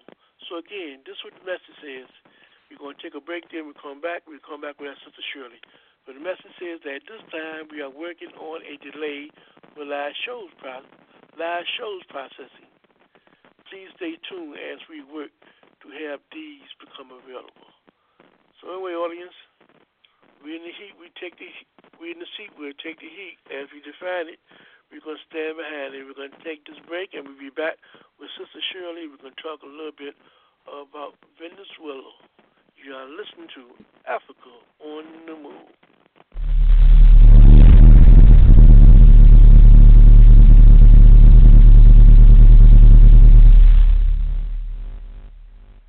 That's up. That's his real name, Low Key. Low is not his real name, surprisingly enough. It's an important line there. I'm all about peace and love. Yeah. Okay. They're calling him a Calling terrorist. him a terrorist. Okay, one nation in the world has over a thousand military bases. Can you guess who? It's. uh, let me give you a hint. Qatar. It is not Luxembourg. It's not just Muslims that im- that oppose your imperialism. He's going to tell you who it is. Lumumba was democracy. Mossadegh, Allende. There you go. Okay, so so this is the rapper. All right, that's Mhm. his music. Bust a beat for me, will All right, sure.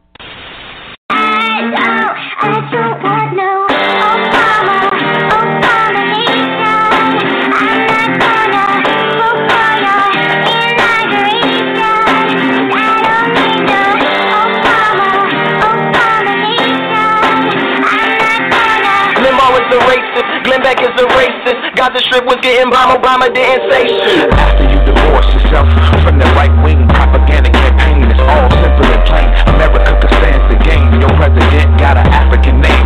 Now who you gon' blame? When they dropping bombs out of them planes using depleted uranium, babies looking like two-headed aliens. Follow the money trail that leads to the criminal, and nothing subliminal to it. That's how they do it. See the game they run. Give a fuck he's cunning, articulate, and handsome. Afghanistan held by the hand of this black man. Neo-colonial puppet, white power with a black face. He said, fuck it, I'll do it. A master of disguise, expert at telling lies. Then they gave him a Nobel Peace Prize. Should've known he was trained in Chicago. Worker Chairman Fred and Mark Clark. What they do in the dark will come out in the light like a WikiLeaks site. So I guess the crew was right. Who's ready to fight? Last stage of imperialism. I ain't kidding. In the immortal words of Marvin Gaye, this ain't living.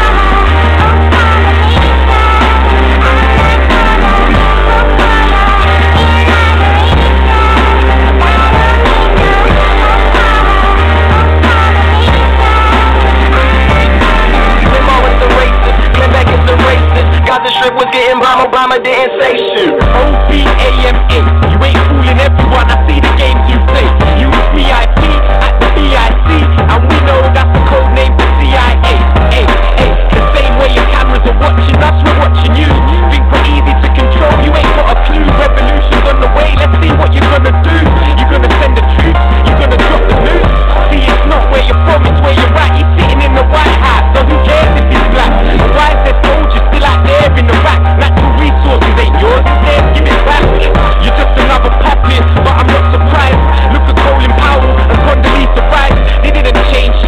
Glenn Beck is the spaceship You all burn in hell,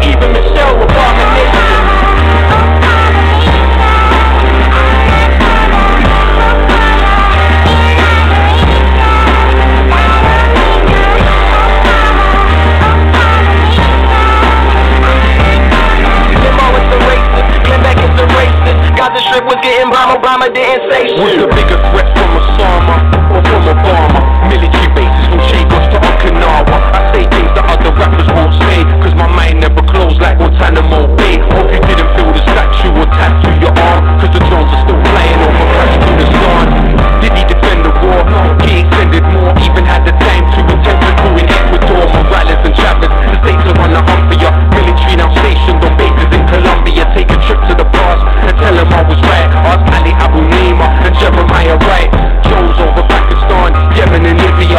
Obama the bomber getting ready for Syria? First black president, the masses were hungry, but the same president just bombed an African country like.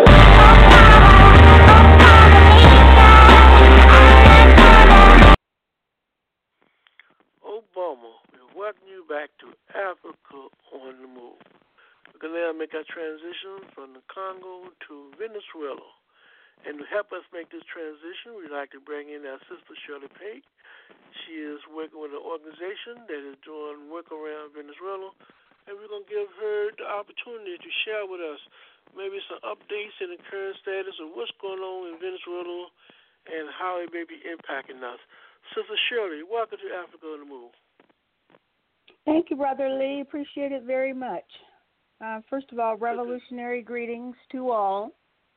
And um, what I'm going to do here, I'm going to just try to, to do it fairly quickly, is to talk quick, for about. Just take your time. Just take your time. Do it right. Okay. We got time. All right, you go okay. ahead. Don't do it quickly. Give the people All what they deserve. Okay. All All right. Talk Thank to you. us about Venezuela. Okay.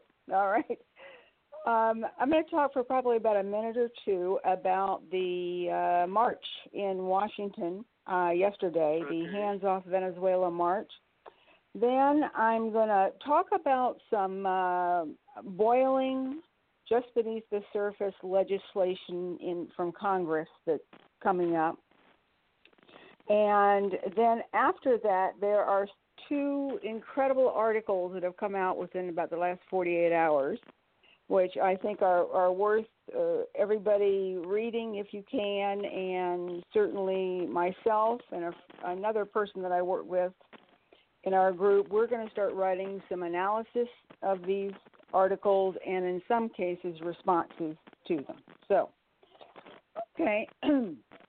All right. Well, the march uh, yesterday, uh, first of all, the speakers were just excellent. Uh, and this really kept the mood of the attendees on, you know, on high. And so there was a lot of enthusiasm that was demonstrated. I'll have to tell you, I was a bit surprised at the low turnout of people for this march. I um, thought that some, you know, they'd all been saying, well, we're going to have thousands of people here. And in my observation, maybe there were six to 800 people that were at this. But still, everybody uh, spoke with loud voices and were determined. Um, okay, so that is the the march.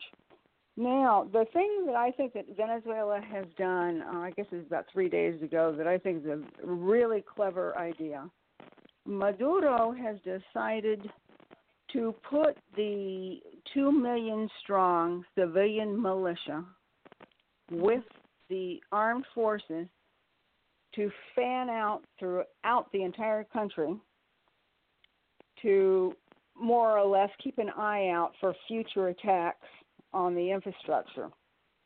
But most especially, they are concerned about the water. And I think this is very good that the civilian and the military are going to be together on this. And also, if if if those two entities are fanned out throughout the country, it also gives them the opportunity to observe things and maybe stop things before they happen. So I think it was a, a really good decision that Maduro made on that.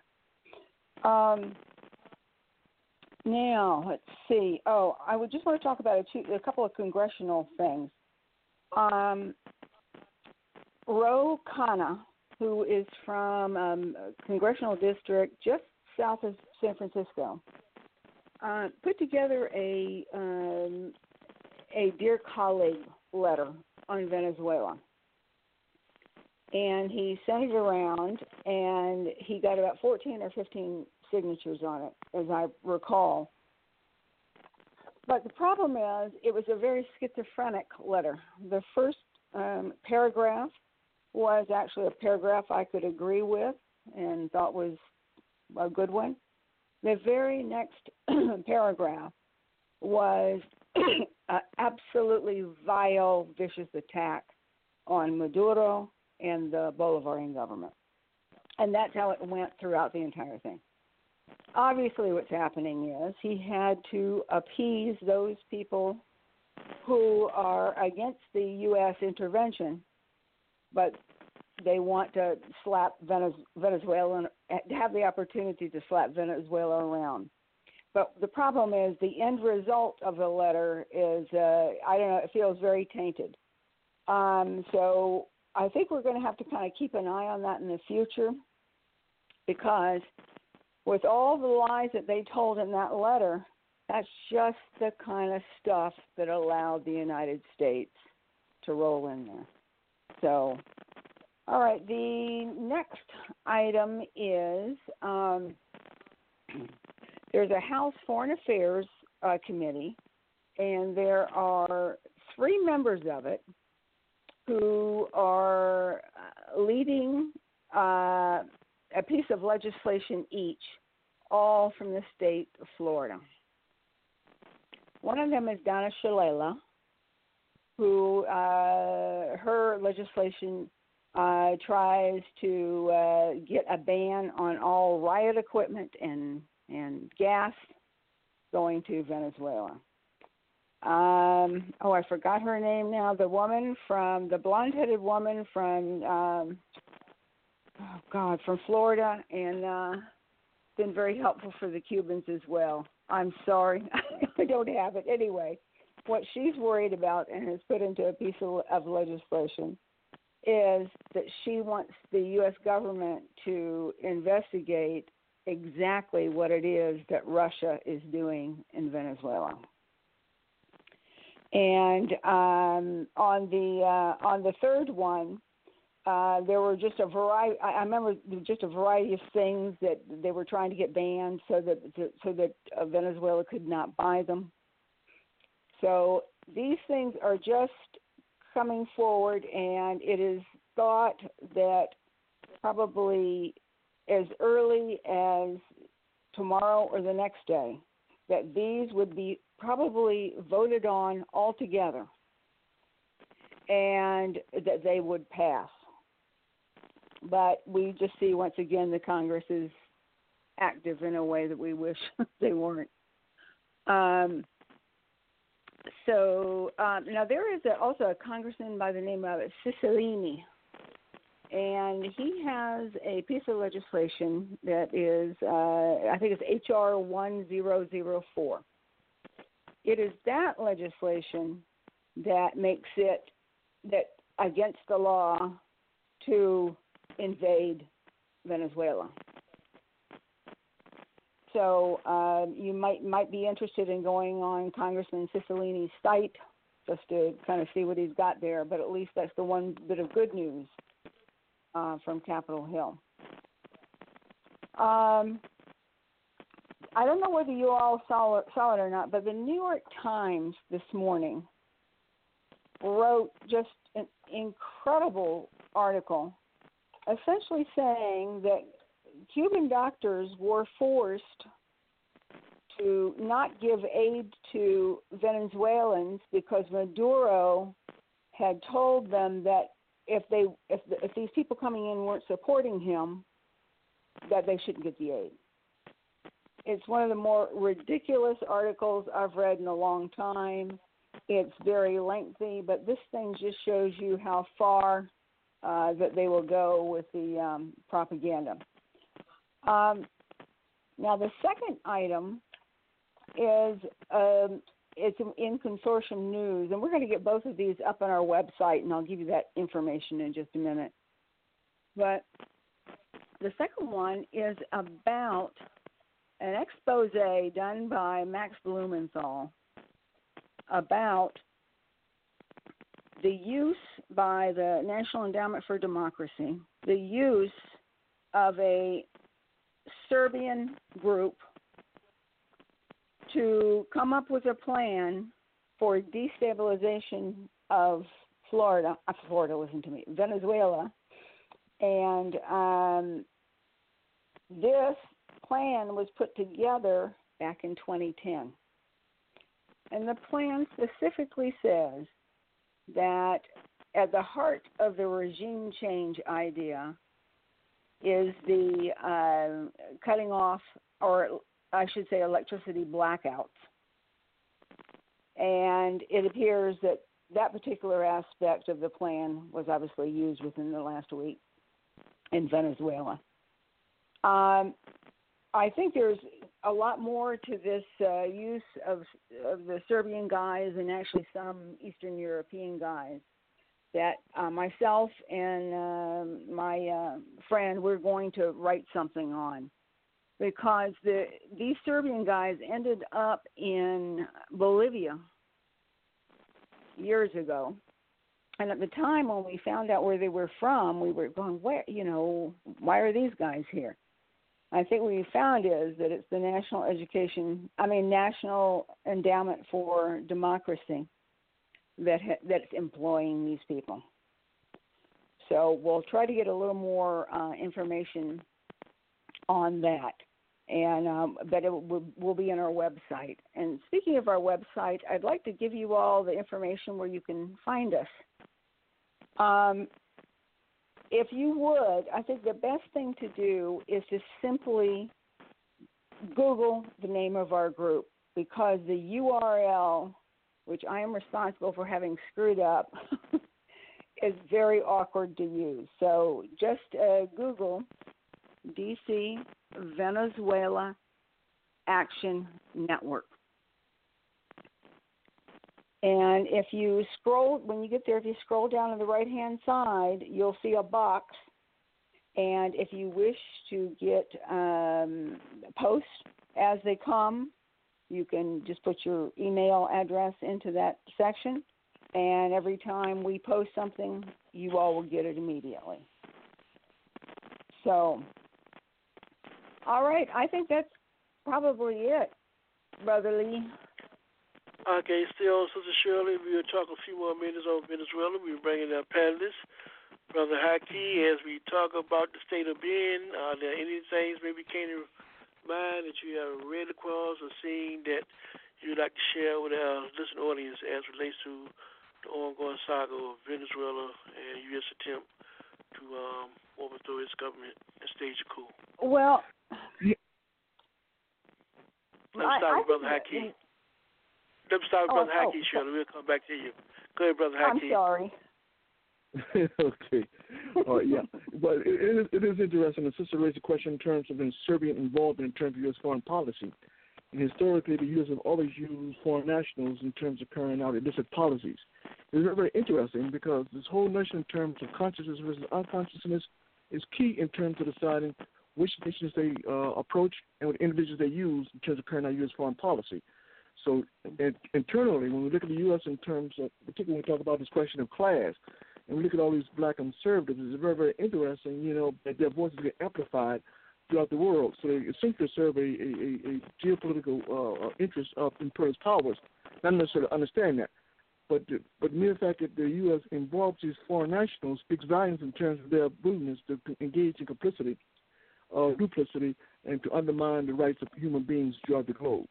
Uh, but my question to sister, to sister is, is this: then, um, could you draw some analysis between, uh, in fact, injustices inflicted upon Venezuela versus the, the injustice inflicted upon the people here in America? Because I, I think a lot of times people don't get the correlation between uh, the uh, you know U.S. foreign policy in terms of how it impacts us nationally.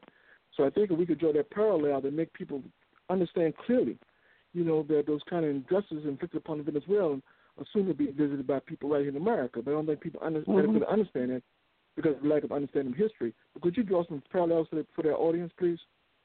I will try to do that. Um, first of all, uh, the the knowledge that Americans have about Venezuela is very bumpy. And uh, but but I first of all, I, let me just back up to Venezuela. I see the thing I'm most worried about is is that the that the invasion hangs around the edges for months and months and months. And that, you know, costs money for Venezuela. I mean, that's, that's expensive to have to deal with that issue. But I think that the, uh, I quite quite frankly, I see the I see analogies from a racial aspect regarding Venezuela and the states.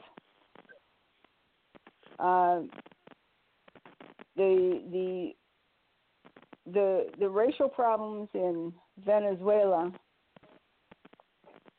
are bad, and they're bad in many places around the world, and including in sister states in in uh, in Latin America. But I think that this is it's like a divisive knife, in my opinion, that cuts through Venezuela and the United States. And um, I think both both countries have dealt with that in in certain ways. Um, but I think it's the thing that that poses the biggest danger to the success of the two countries.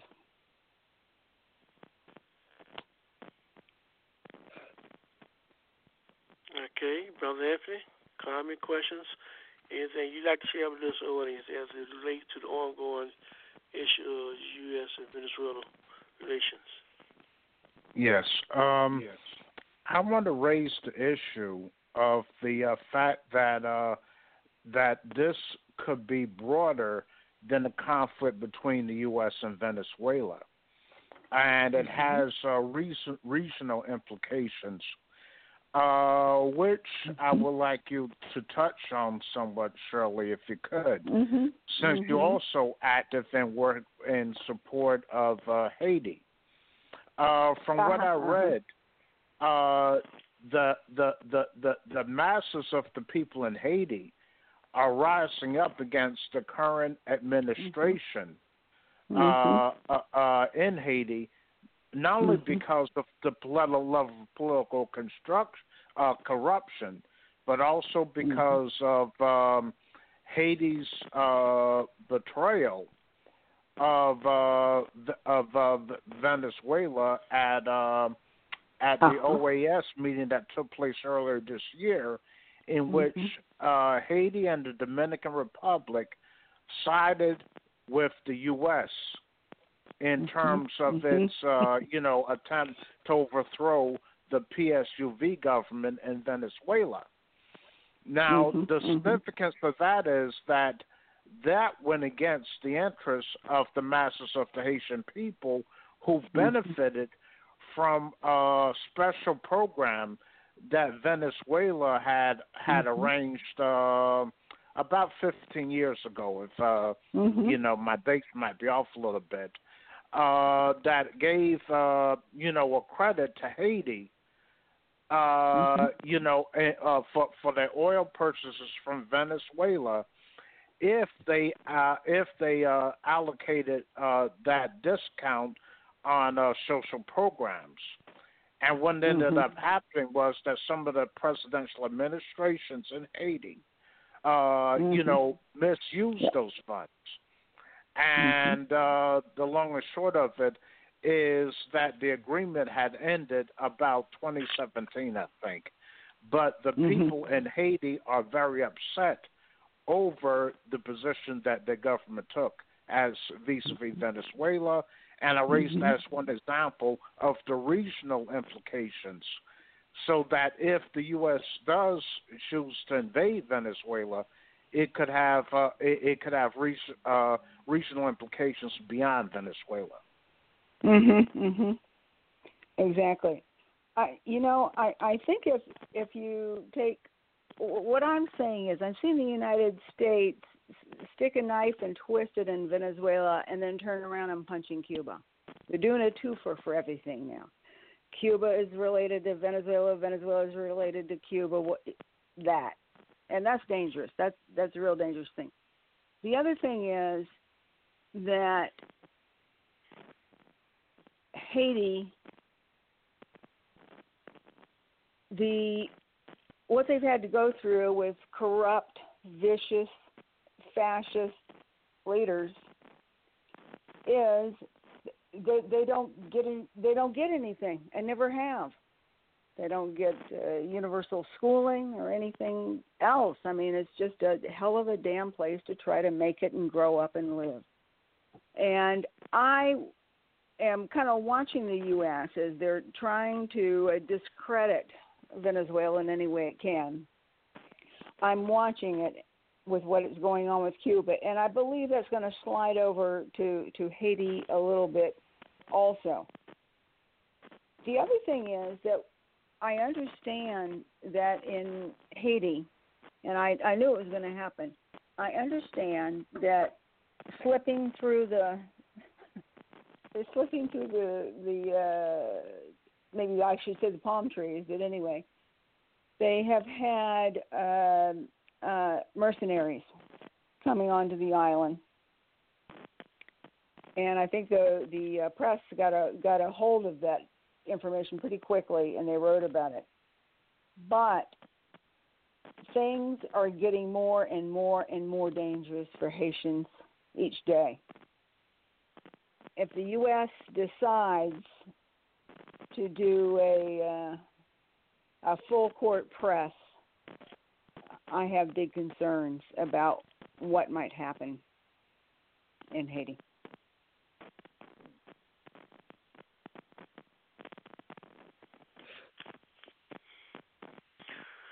Well, panelists, we run out of time. What we're going to have to do, we will continue discussion next week, a part two on the state of being.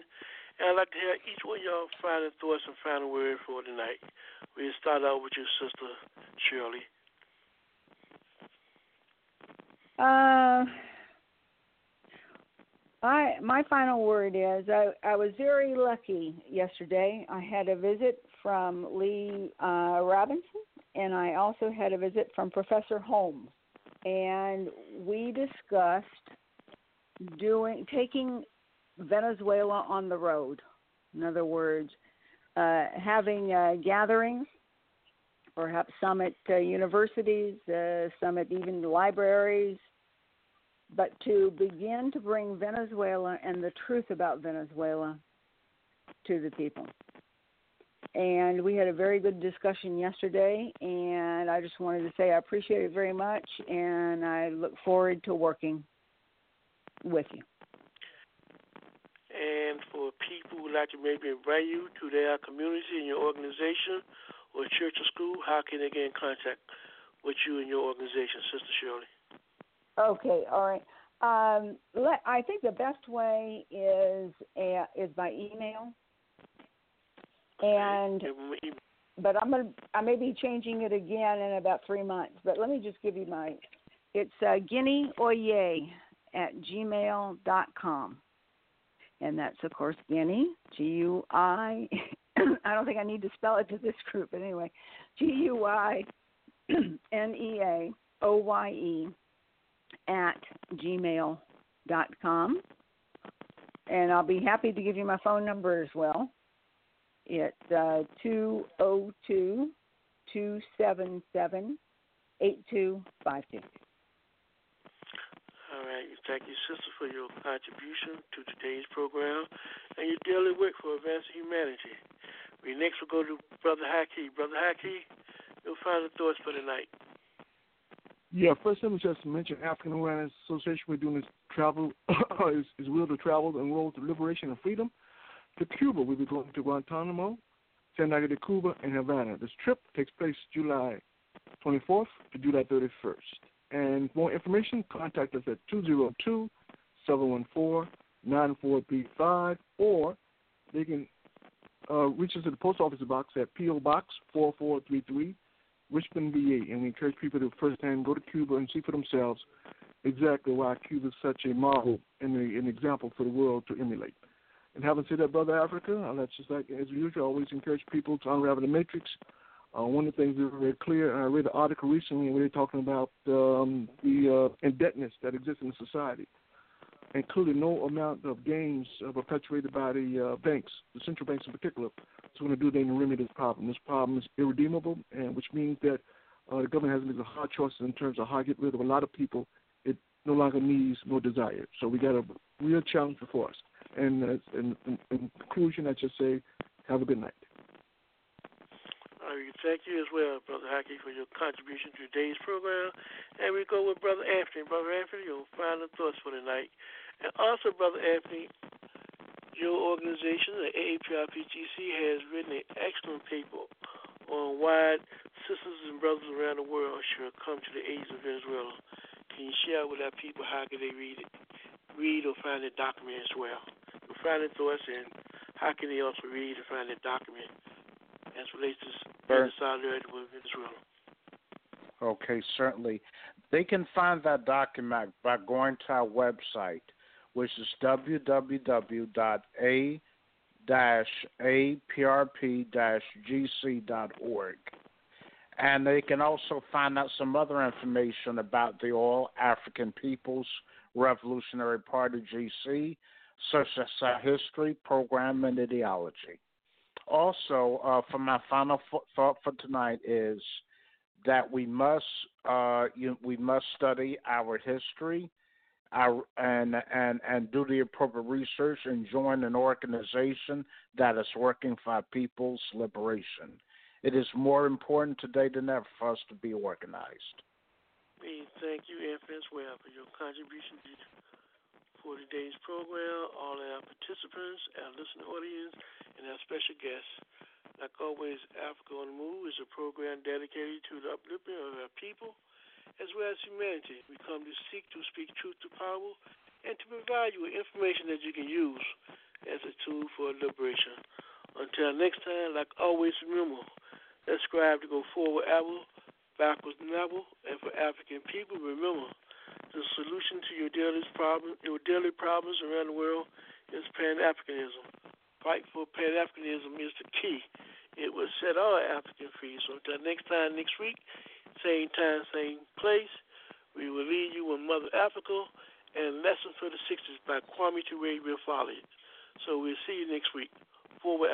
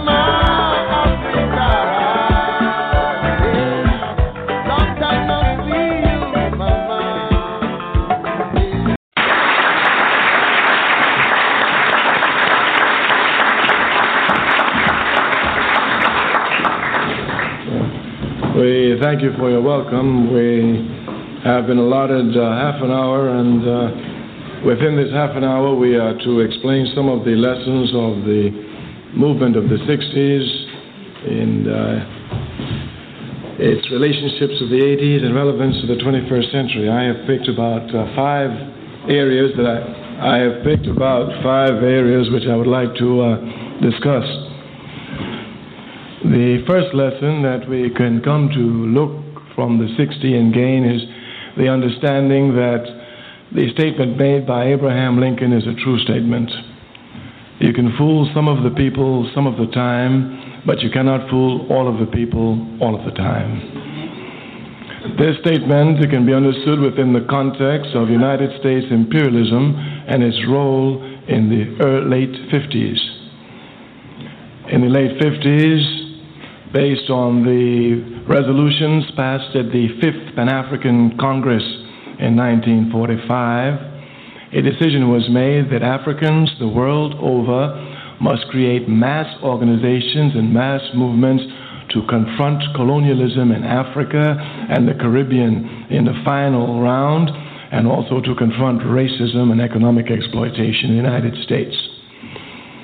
From 1945 to 1960, Within 15 short years of this conference, over 230 million Africans were to gain independence.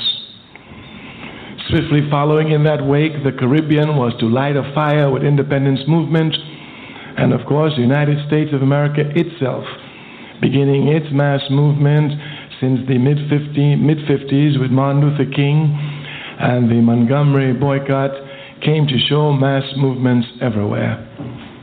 The American capitalist system, in the wake of the independence struggle in Africa, was trying everywhere to demonstrate to countries just struggling against colonial powers in Europe that it was not like the European powers, that it was not racist, it was democratic, it never had colonies, etc., etc. The African masses in America came to put that lie to rest quickly. Mass struggle inside the country came to demonstrate before the entire world that America was far from being a democratic country. It came to demonstrate, in fact, that countries in Africa were much further advanced in democracy than America ever was. Here, at least, Africans can vote. In America, they could not. One of the lessons, then, that we must draw squarely from the 60s is an understanding that real struggle must be left and must be understood only by the masses of the people. It is the masses of the people who could not believe the lies of America and came to struggle instinctively against these lies. This instinctive struggle must be properly understood. History, of course, is made both consciously and unconsciously. Last month in Miami, Africans came to unconsciously make history by revolting against brutal conditions and pushing humanity forward. But this was instinctive, unconscious, unplanned. Indeed, this is the same aspect of the struggle that we saw in the 60s instinctive struggle. Thus, if we're to draw a conclusion just from this aspect of struggle, that is to say, the people struggling unconsciously, unplanned, spontaneously, and instinctively, that since people have an instinctive love of freedom, everywhere they will struggle for freedom. The history of Africans in America proved this clearly. Nowhere have they consciously organized to make advance all the advances they have made have been unconscious, instinctive, and spontaneous. Certainly, you can understand what will happen when these people become thoroughly organized. The lessons then must be clear. Human beings, like animals of the lower form, have instincts. Human beings, unlike animals of the lower form, have the ability to think and reason. The lesson then must be clear. All of our instincts at all times, under all conditions, must be governed by reason.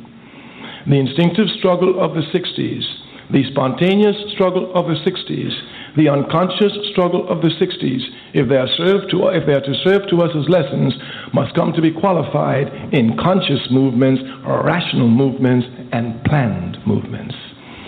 This then seems to me to be the first lesson that we would have to acquire from the 60s. of course, the capitalist system lies all the time. Some people think it lies some of the time. but it lies all of the time. And in lying, it has an attempt to make us think that in the 60s we were an organized people and everything was all right. We were not organized, we were a mobilized people. Thus, are we to get a heavy lesson from the 60s? The lessons must be clear. A mobilized people, really, an instinctive people, a spontaneous people who struggle, struggle like animals. Even if we take the example of Miami, we can see it clearly here. In Miami, we're oppressed just like we are everywhere else. But we wait until an outside force provokes us into action. Everywhere you will see us, it is always an outside force that provokes the African masses into action, even on the campus here. I told some brothers the other day, you want to organize all the African students on the campus? I can do it overnight. All I got to do is write a filthy sign derogatory against them, put them on the campus. Next day, they all come to the meeting.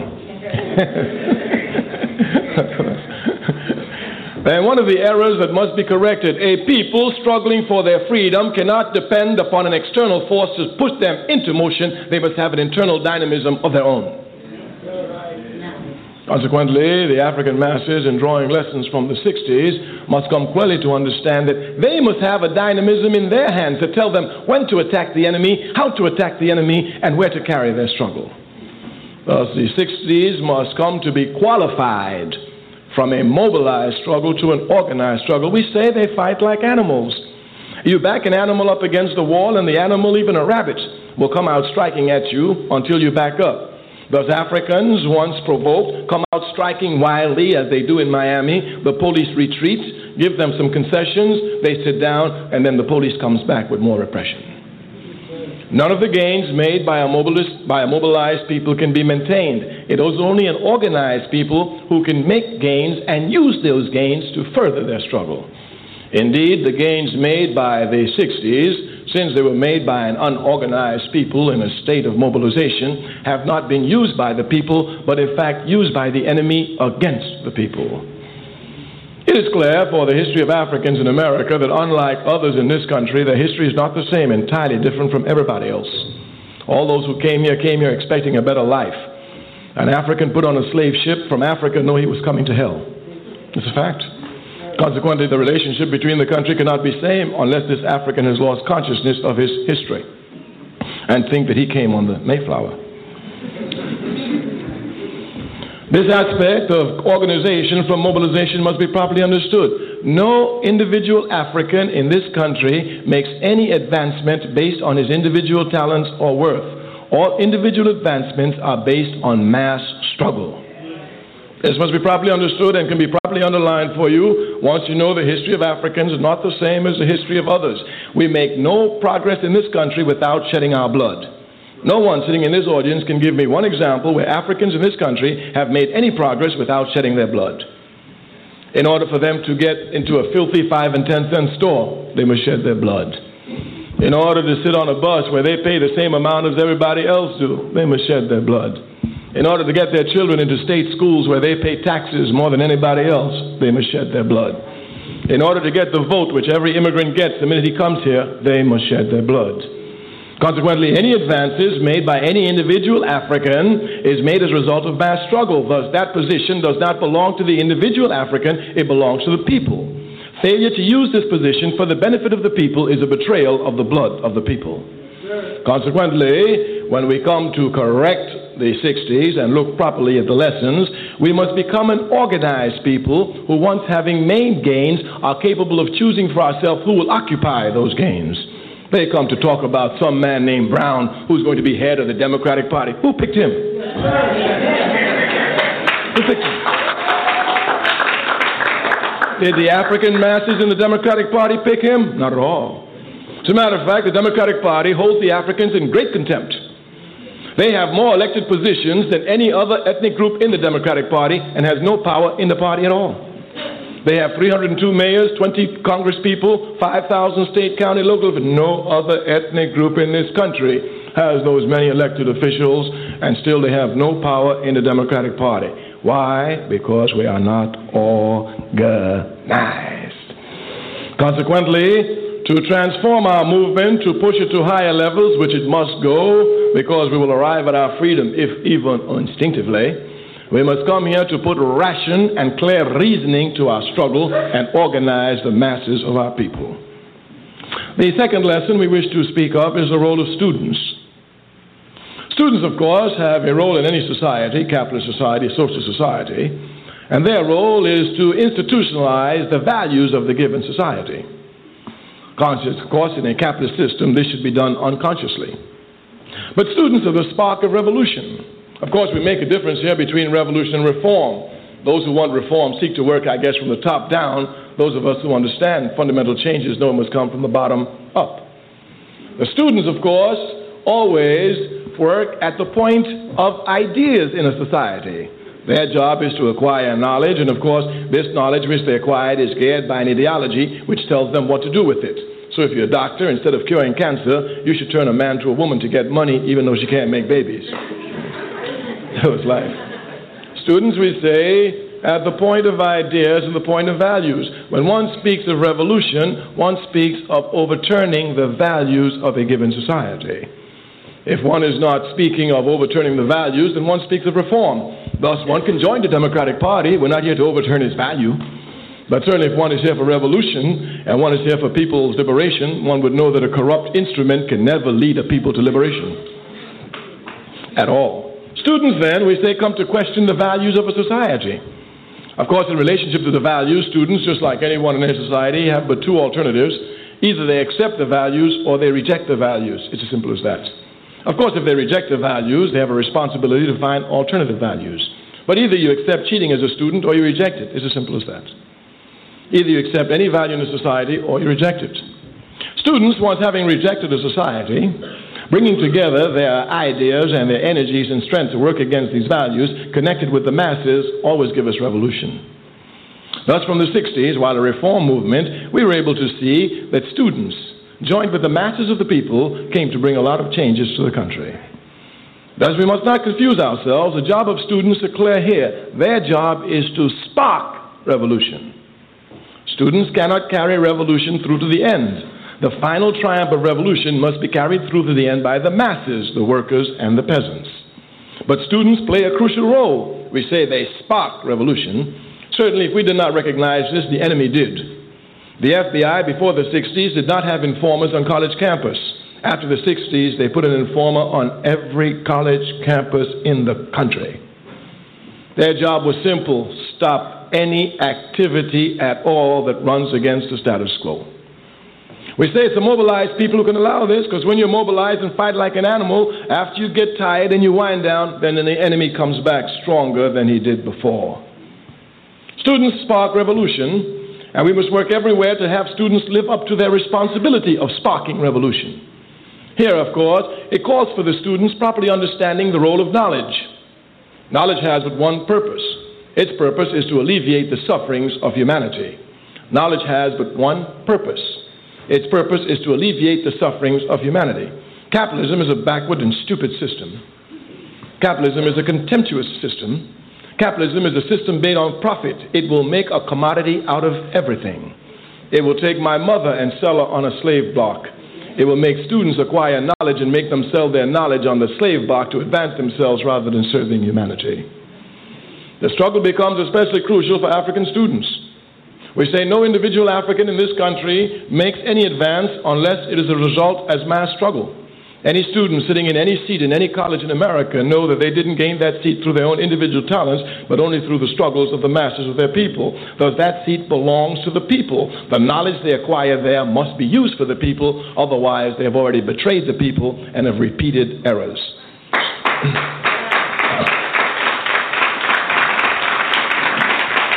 thus, thus, students of the 80s going into the 90s have a responsibility to use their knowledge to help advance the struggles of humanity.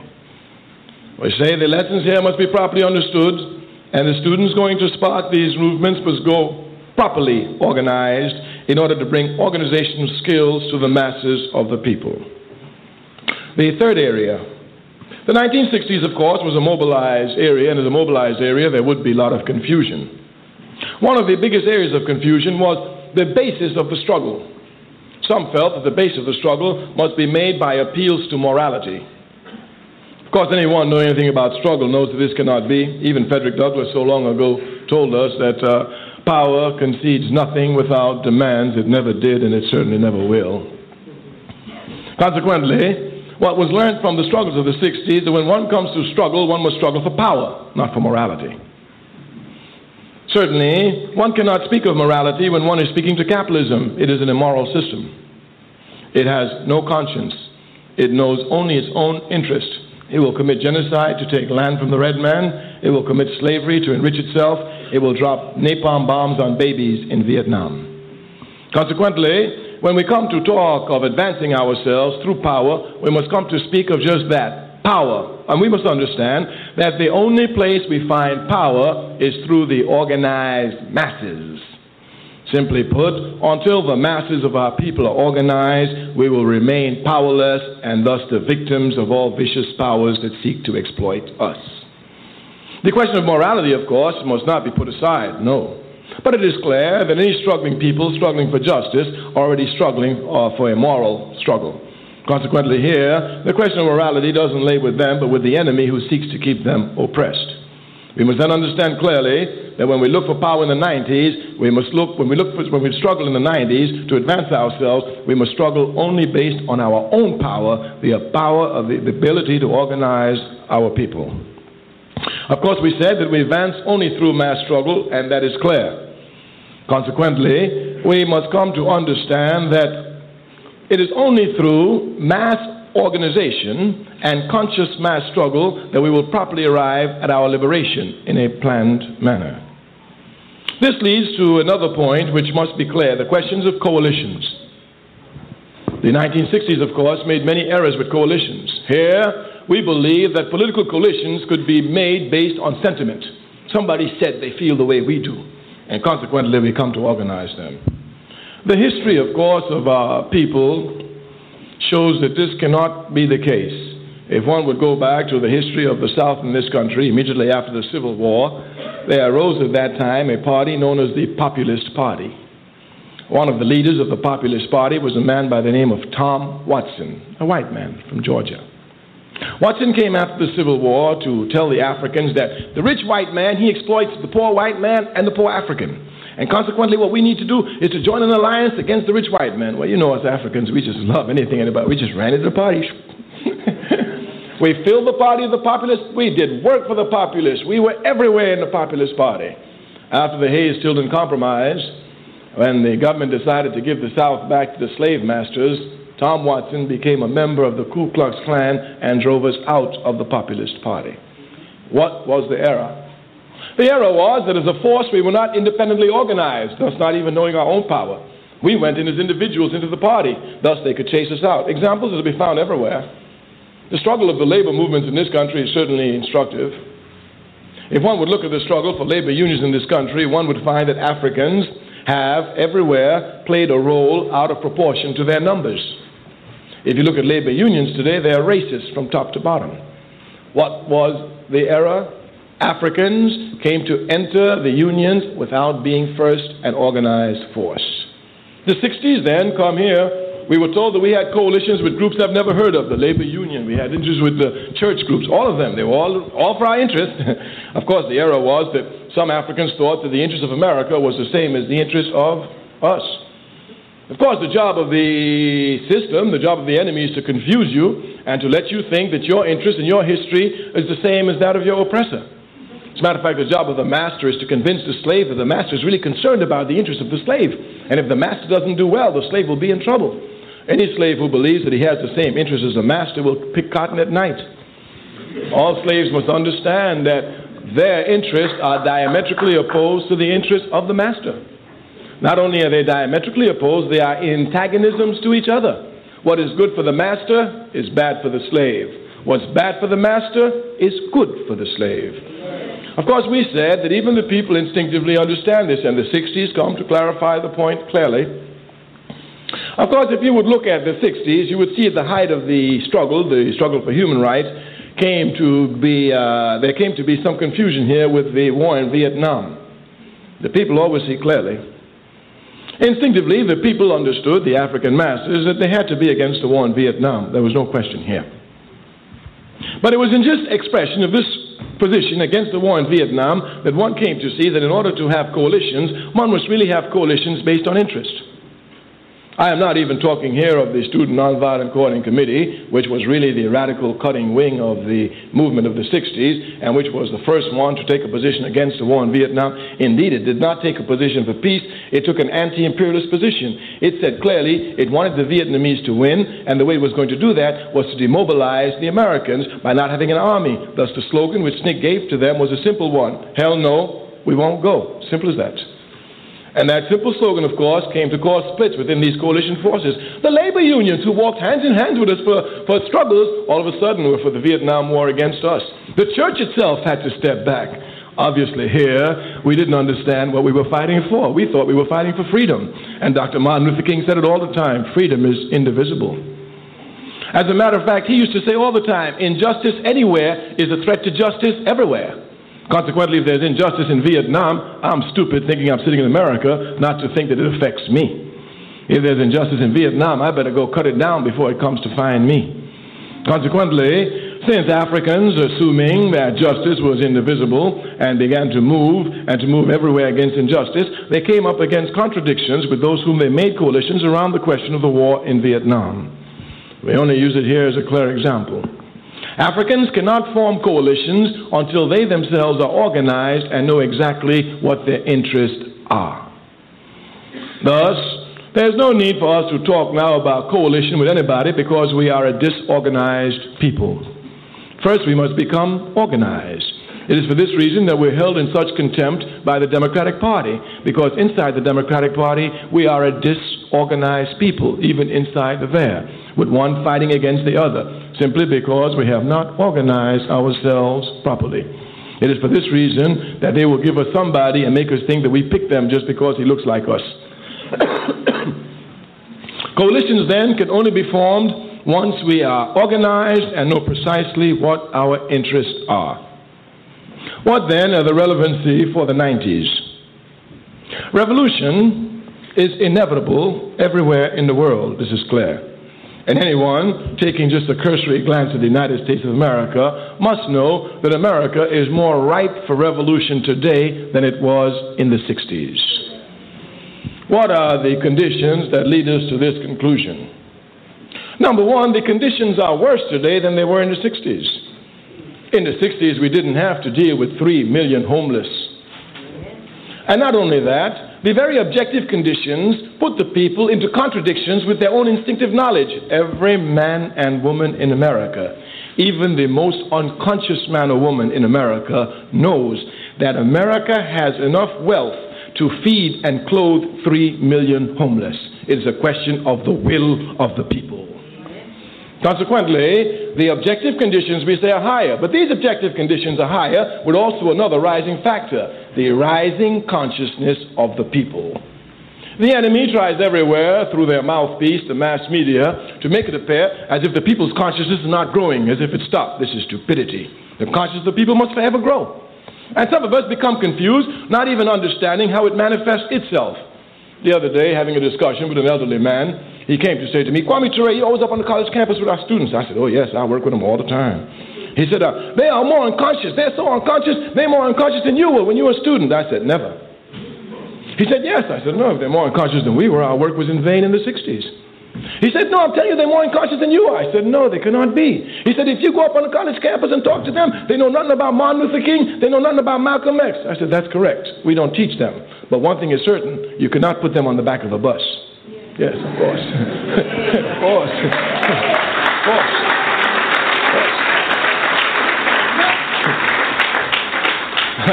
Conscious he was, he went on the back of the door. Once history is made, it cannot be unmade. The job of the enemy is to push the people back. Once we broke out of slavery, they did everything possible to push us back into slavery. No, sharecropping, yes, but not slavery. Since the 60s, they've been doing everything else to push us back. But once a man or a woman has learned something, as Sigmund Freud has scientifically demonstrated, it never leaves the mind, even if he thinks he's forgotten it. And once the people have learned something through struggle, never can they forget it. Consequently, the struggles of the 60s must be un- must, you must understood are already ingrained in the culture of the people, making them more determined to fight, not less. If you come to look properly at America, we say it is more ripe for revolution today than ever before. In the 1960s, and we must show here the rising level of political consciousness. If you want to see the rising level of political consciousness in this country, don't look to the left, look to the right. The right in America today are involved in activities which in the 1960s they considered to be communist. If you would look properly at America today, you will see the conditions are more ripe. In the 60s, the progressive forces were facing the government and the right wing, which were fighting for status quo. Today, the right wing is not with the government, it's against the government, it's fighting the government. You have the right fighting the government and the left fighting the government. The possibility of change becomes easier, even though the right is not fighting for the same change the left is fighting for. That's understood. But the fact that both of them are fighting against the government makes the possibility of change much easier. And we say if you want to see the rising level of consciousness, look to the white right in this country. Where they disagree with busing, they burn buses. Where they disagree with abortion, they bomb clinics. Thus, they themselves have come to demonstrate the use of violence as a potent force in arriving at a political objective. Everywhere, the conditions for revolution are more ripe today than ever before. And in all of this is, of course, the rising consciousness of the people. The younger generation of Africans in this country, the youth, really believe that everything in America they have a right to. They believe it as a result of the struggles of the 60s. When they come up against a wall, there's going to be a serious explosion in this country. That explosion cannot be a repetition of the 60s. Indeed, history never repeats itself, even though bourgeois scholars never stop harping this song. Nothing repeats itself, but people, however, can repeat their mistakes, yes. And of course, once you repeat a mistake, it is more grave than the first time around. The lessons then must be clear. There is no question, and you must in no way lose faith in the masses of the people. It is they and they alone who make revolution, not their petty bourgeois spokesmen who betray them everywhere. And the conditions of the masses are worse today than they were in the 60s. These masses must have changed and will have changed by any means necessary. The final point here. The final point, then, you must not become confused by the American capitalist system, which holds up betrayers of the people's struggle as representatives of the people. In any army in the world, if you desert, you should get shot. It's a law. Certainly, you must be shot. And if you volunteer for an army, you should be shot twice. of course. Of course. You volunteer for the people's army. The people go to fight. They're ready to fight. You say, I'm leaving. What do you mean you're leaving? But if you will look at our struggle since the 60s, you will see nothing but betrayals by the petty bourgeois elements in our society. The African bourgeoisie is the most corrupt bourgeoisie in the world. In Africa, they seek luxury in the midst of mass suffering. There are more Mercedes in Africa than in any other continent in the world. In America, as soon as they arrive at a position based on this blood of the people, they snatch that position and run away from the people. But you must not think that they represent the people. They only represent their opportunistic self using the people every step of the way. So you must not be confused. It must be clear then for the 60s the class struggle in the African Revolution must be more ruthless and uncompromising than in any other revolution. Here then the masters must come without pity and without mercy to trample upon these reactionary pigs who, after the people have gained struggle through their blood, come to hand back the gains on a silver platter to the very enemy the people fought. This will come as a natural consequence. The people themselves are everywhere screaming that it's time for them to deal with these reactionary pigs. Even in America, they say our leaders must be held accountable. They're only saying here that these people must be accountable to those who made it possible for them to get there. Thus, not only is the revolution inevitable, but it is clarifying itself and it is qualifying itself. For the African masses everywhere, the clairpoised position now for class struggle has become inevitable and irreversible. The petty bourgeoisie everywhere will be running for cover, but the masses will spare them not. Consequently, we who have dedicated our lives to the people's struggle, we who, knowing that the people will always be free, we, understanding that we must make a contribution to qualify our struggle since the 60s, have been, dedicating, have been dedicating all our energies to only one task the organization of the masses of our people. The organization of the masses of our people. We are not running for mayor. We're not running for president. No changes can come from the top down. We're not stupid. Changes can only come from the bottom up. The masses and the masses alone can make them. If you want to learn something from the 60s, the lesson is simple organize the masses of the people. Thank you.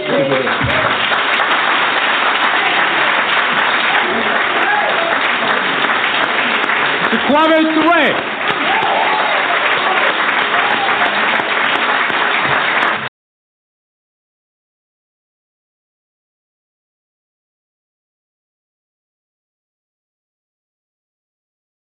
If you think of the Middle East in this modern time, you can't help but say the word Palestine. People there have lost their land, some have lost their home. They live in other countries, their freedom almost gone. Palestine, needs her freedom.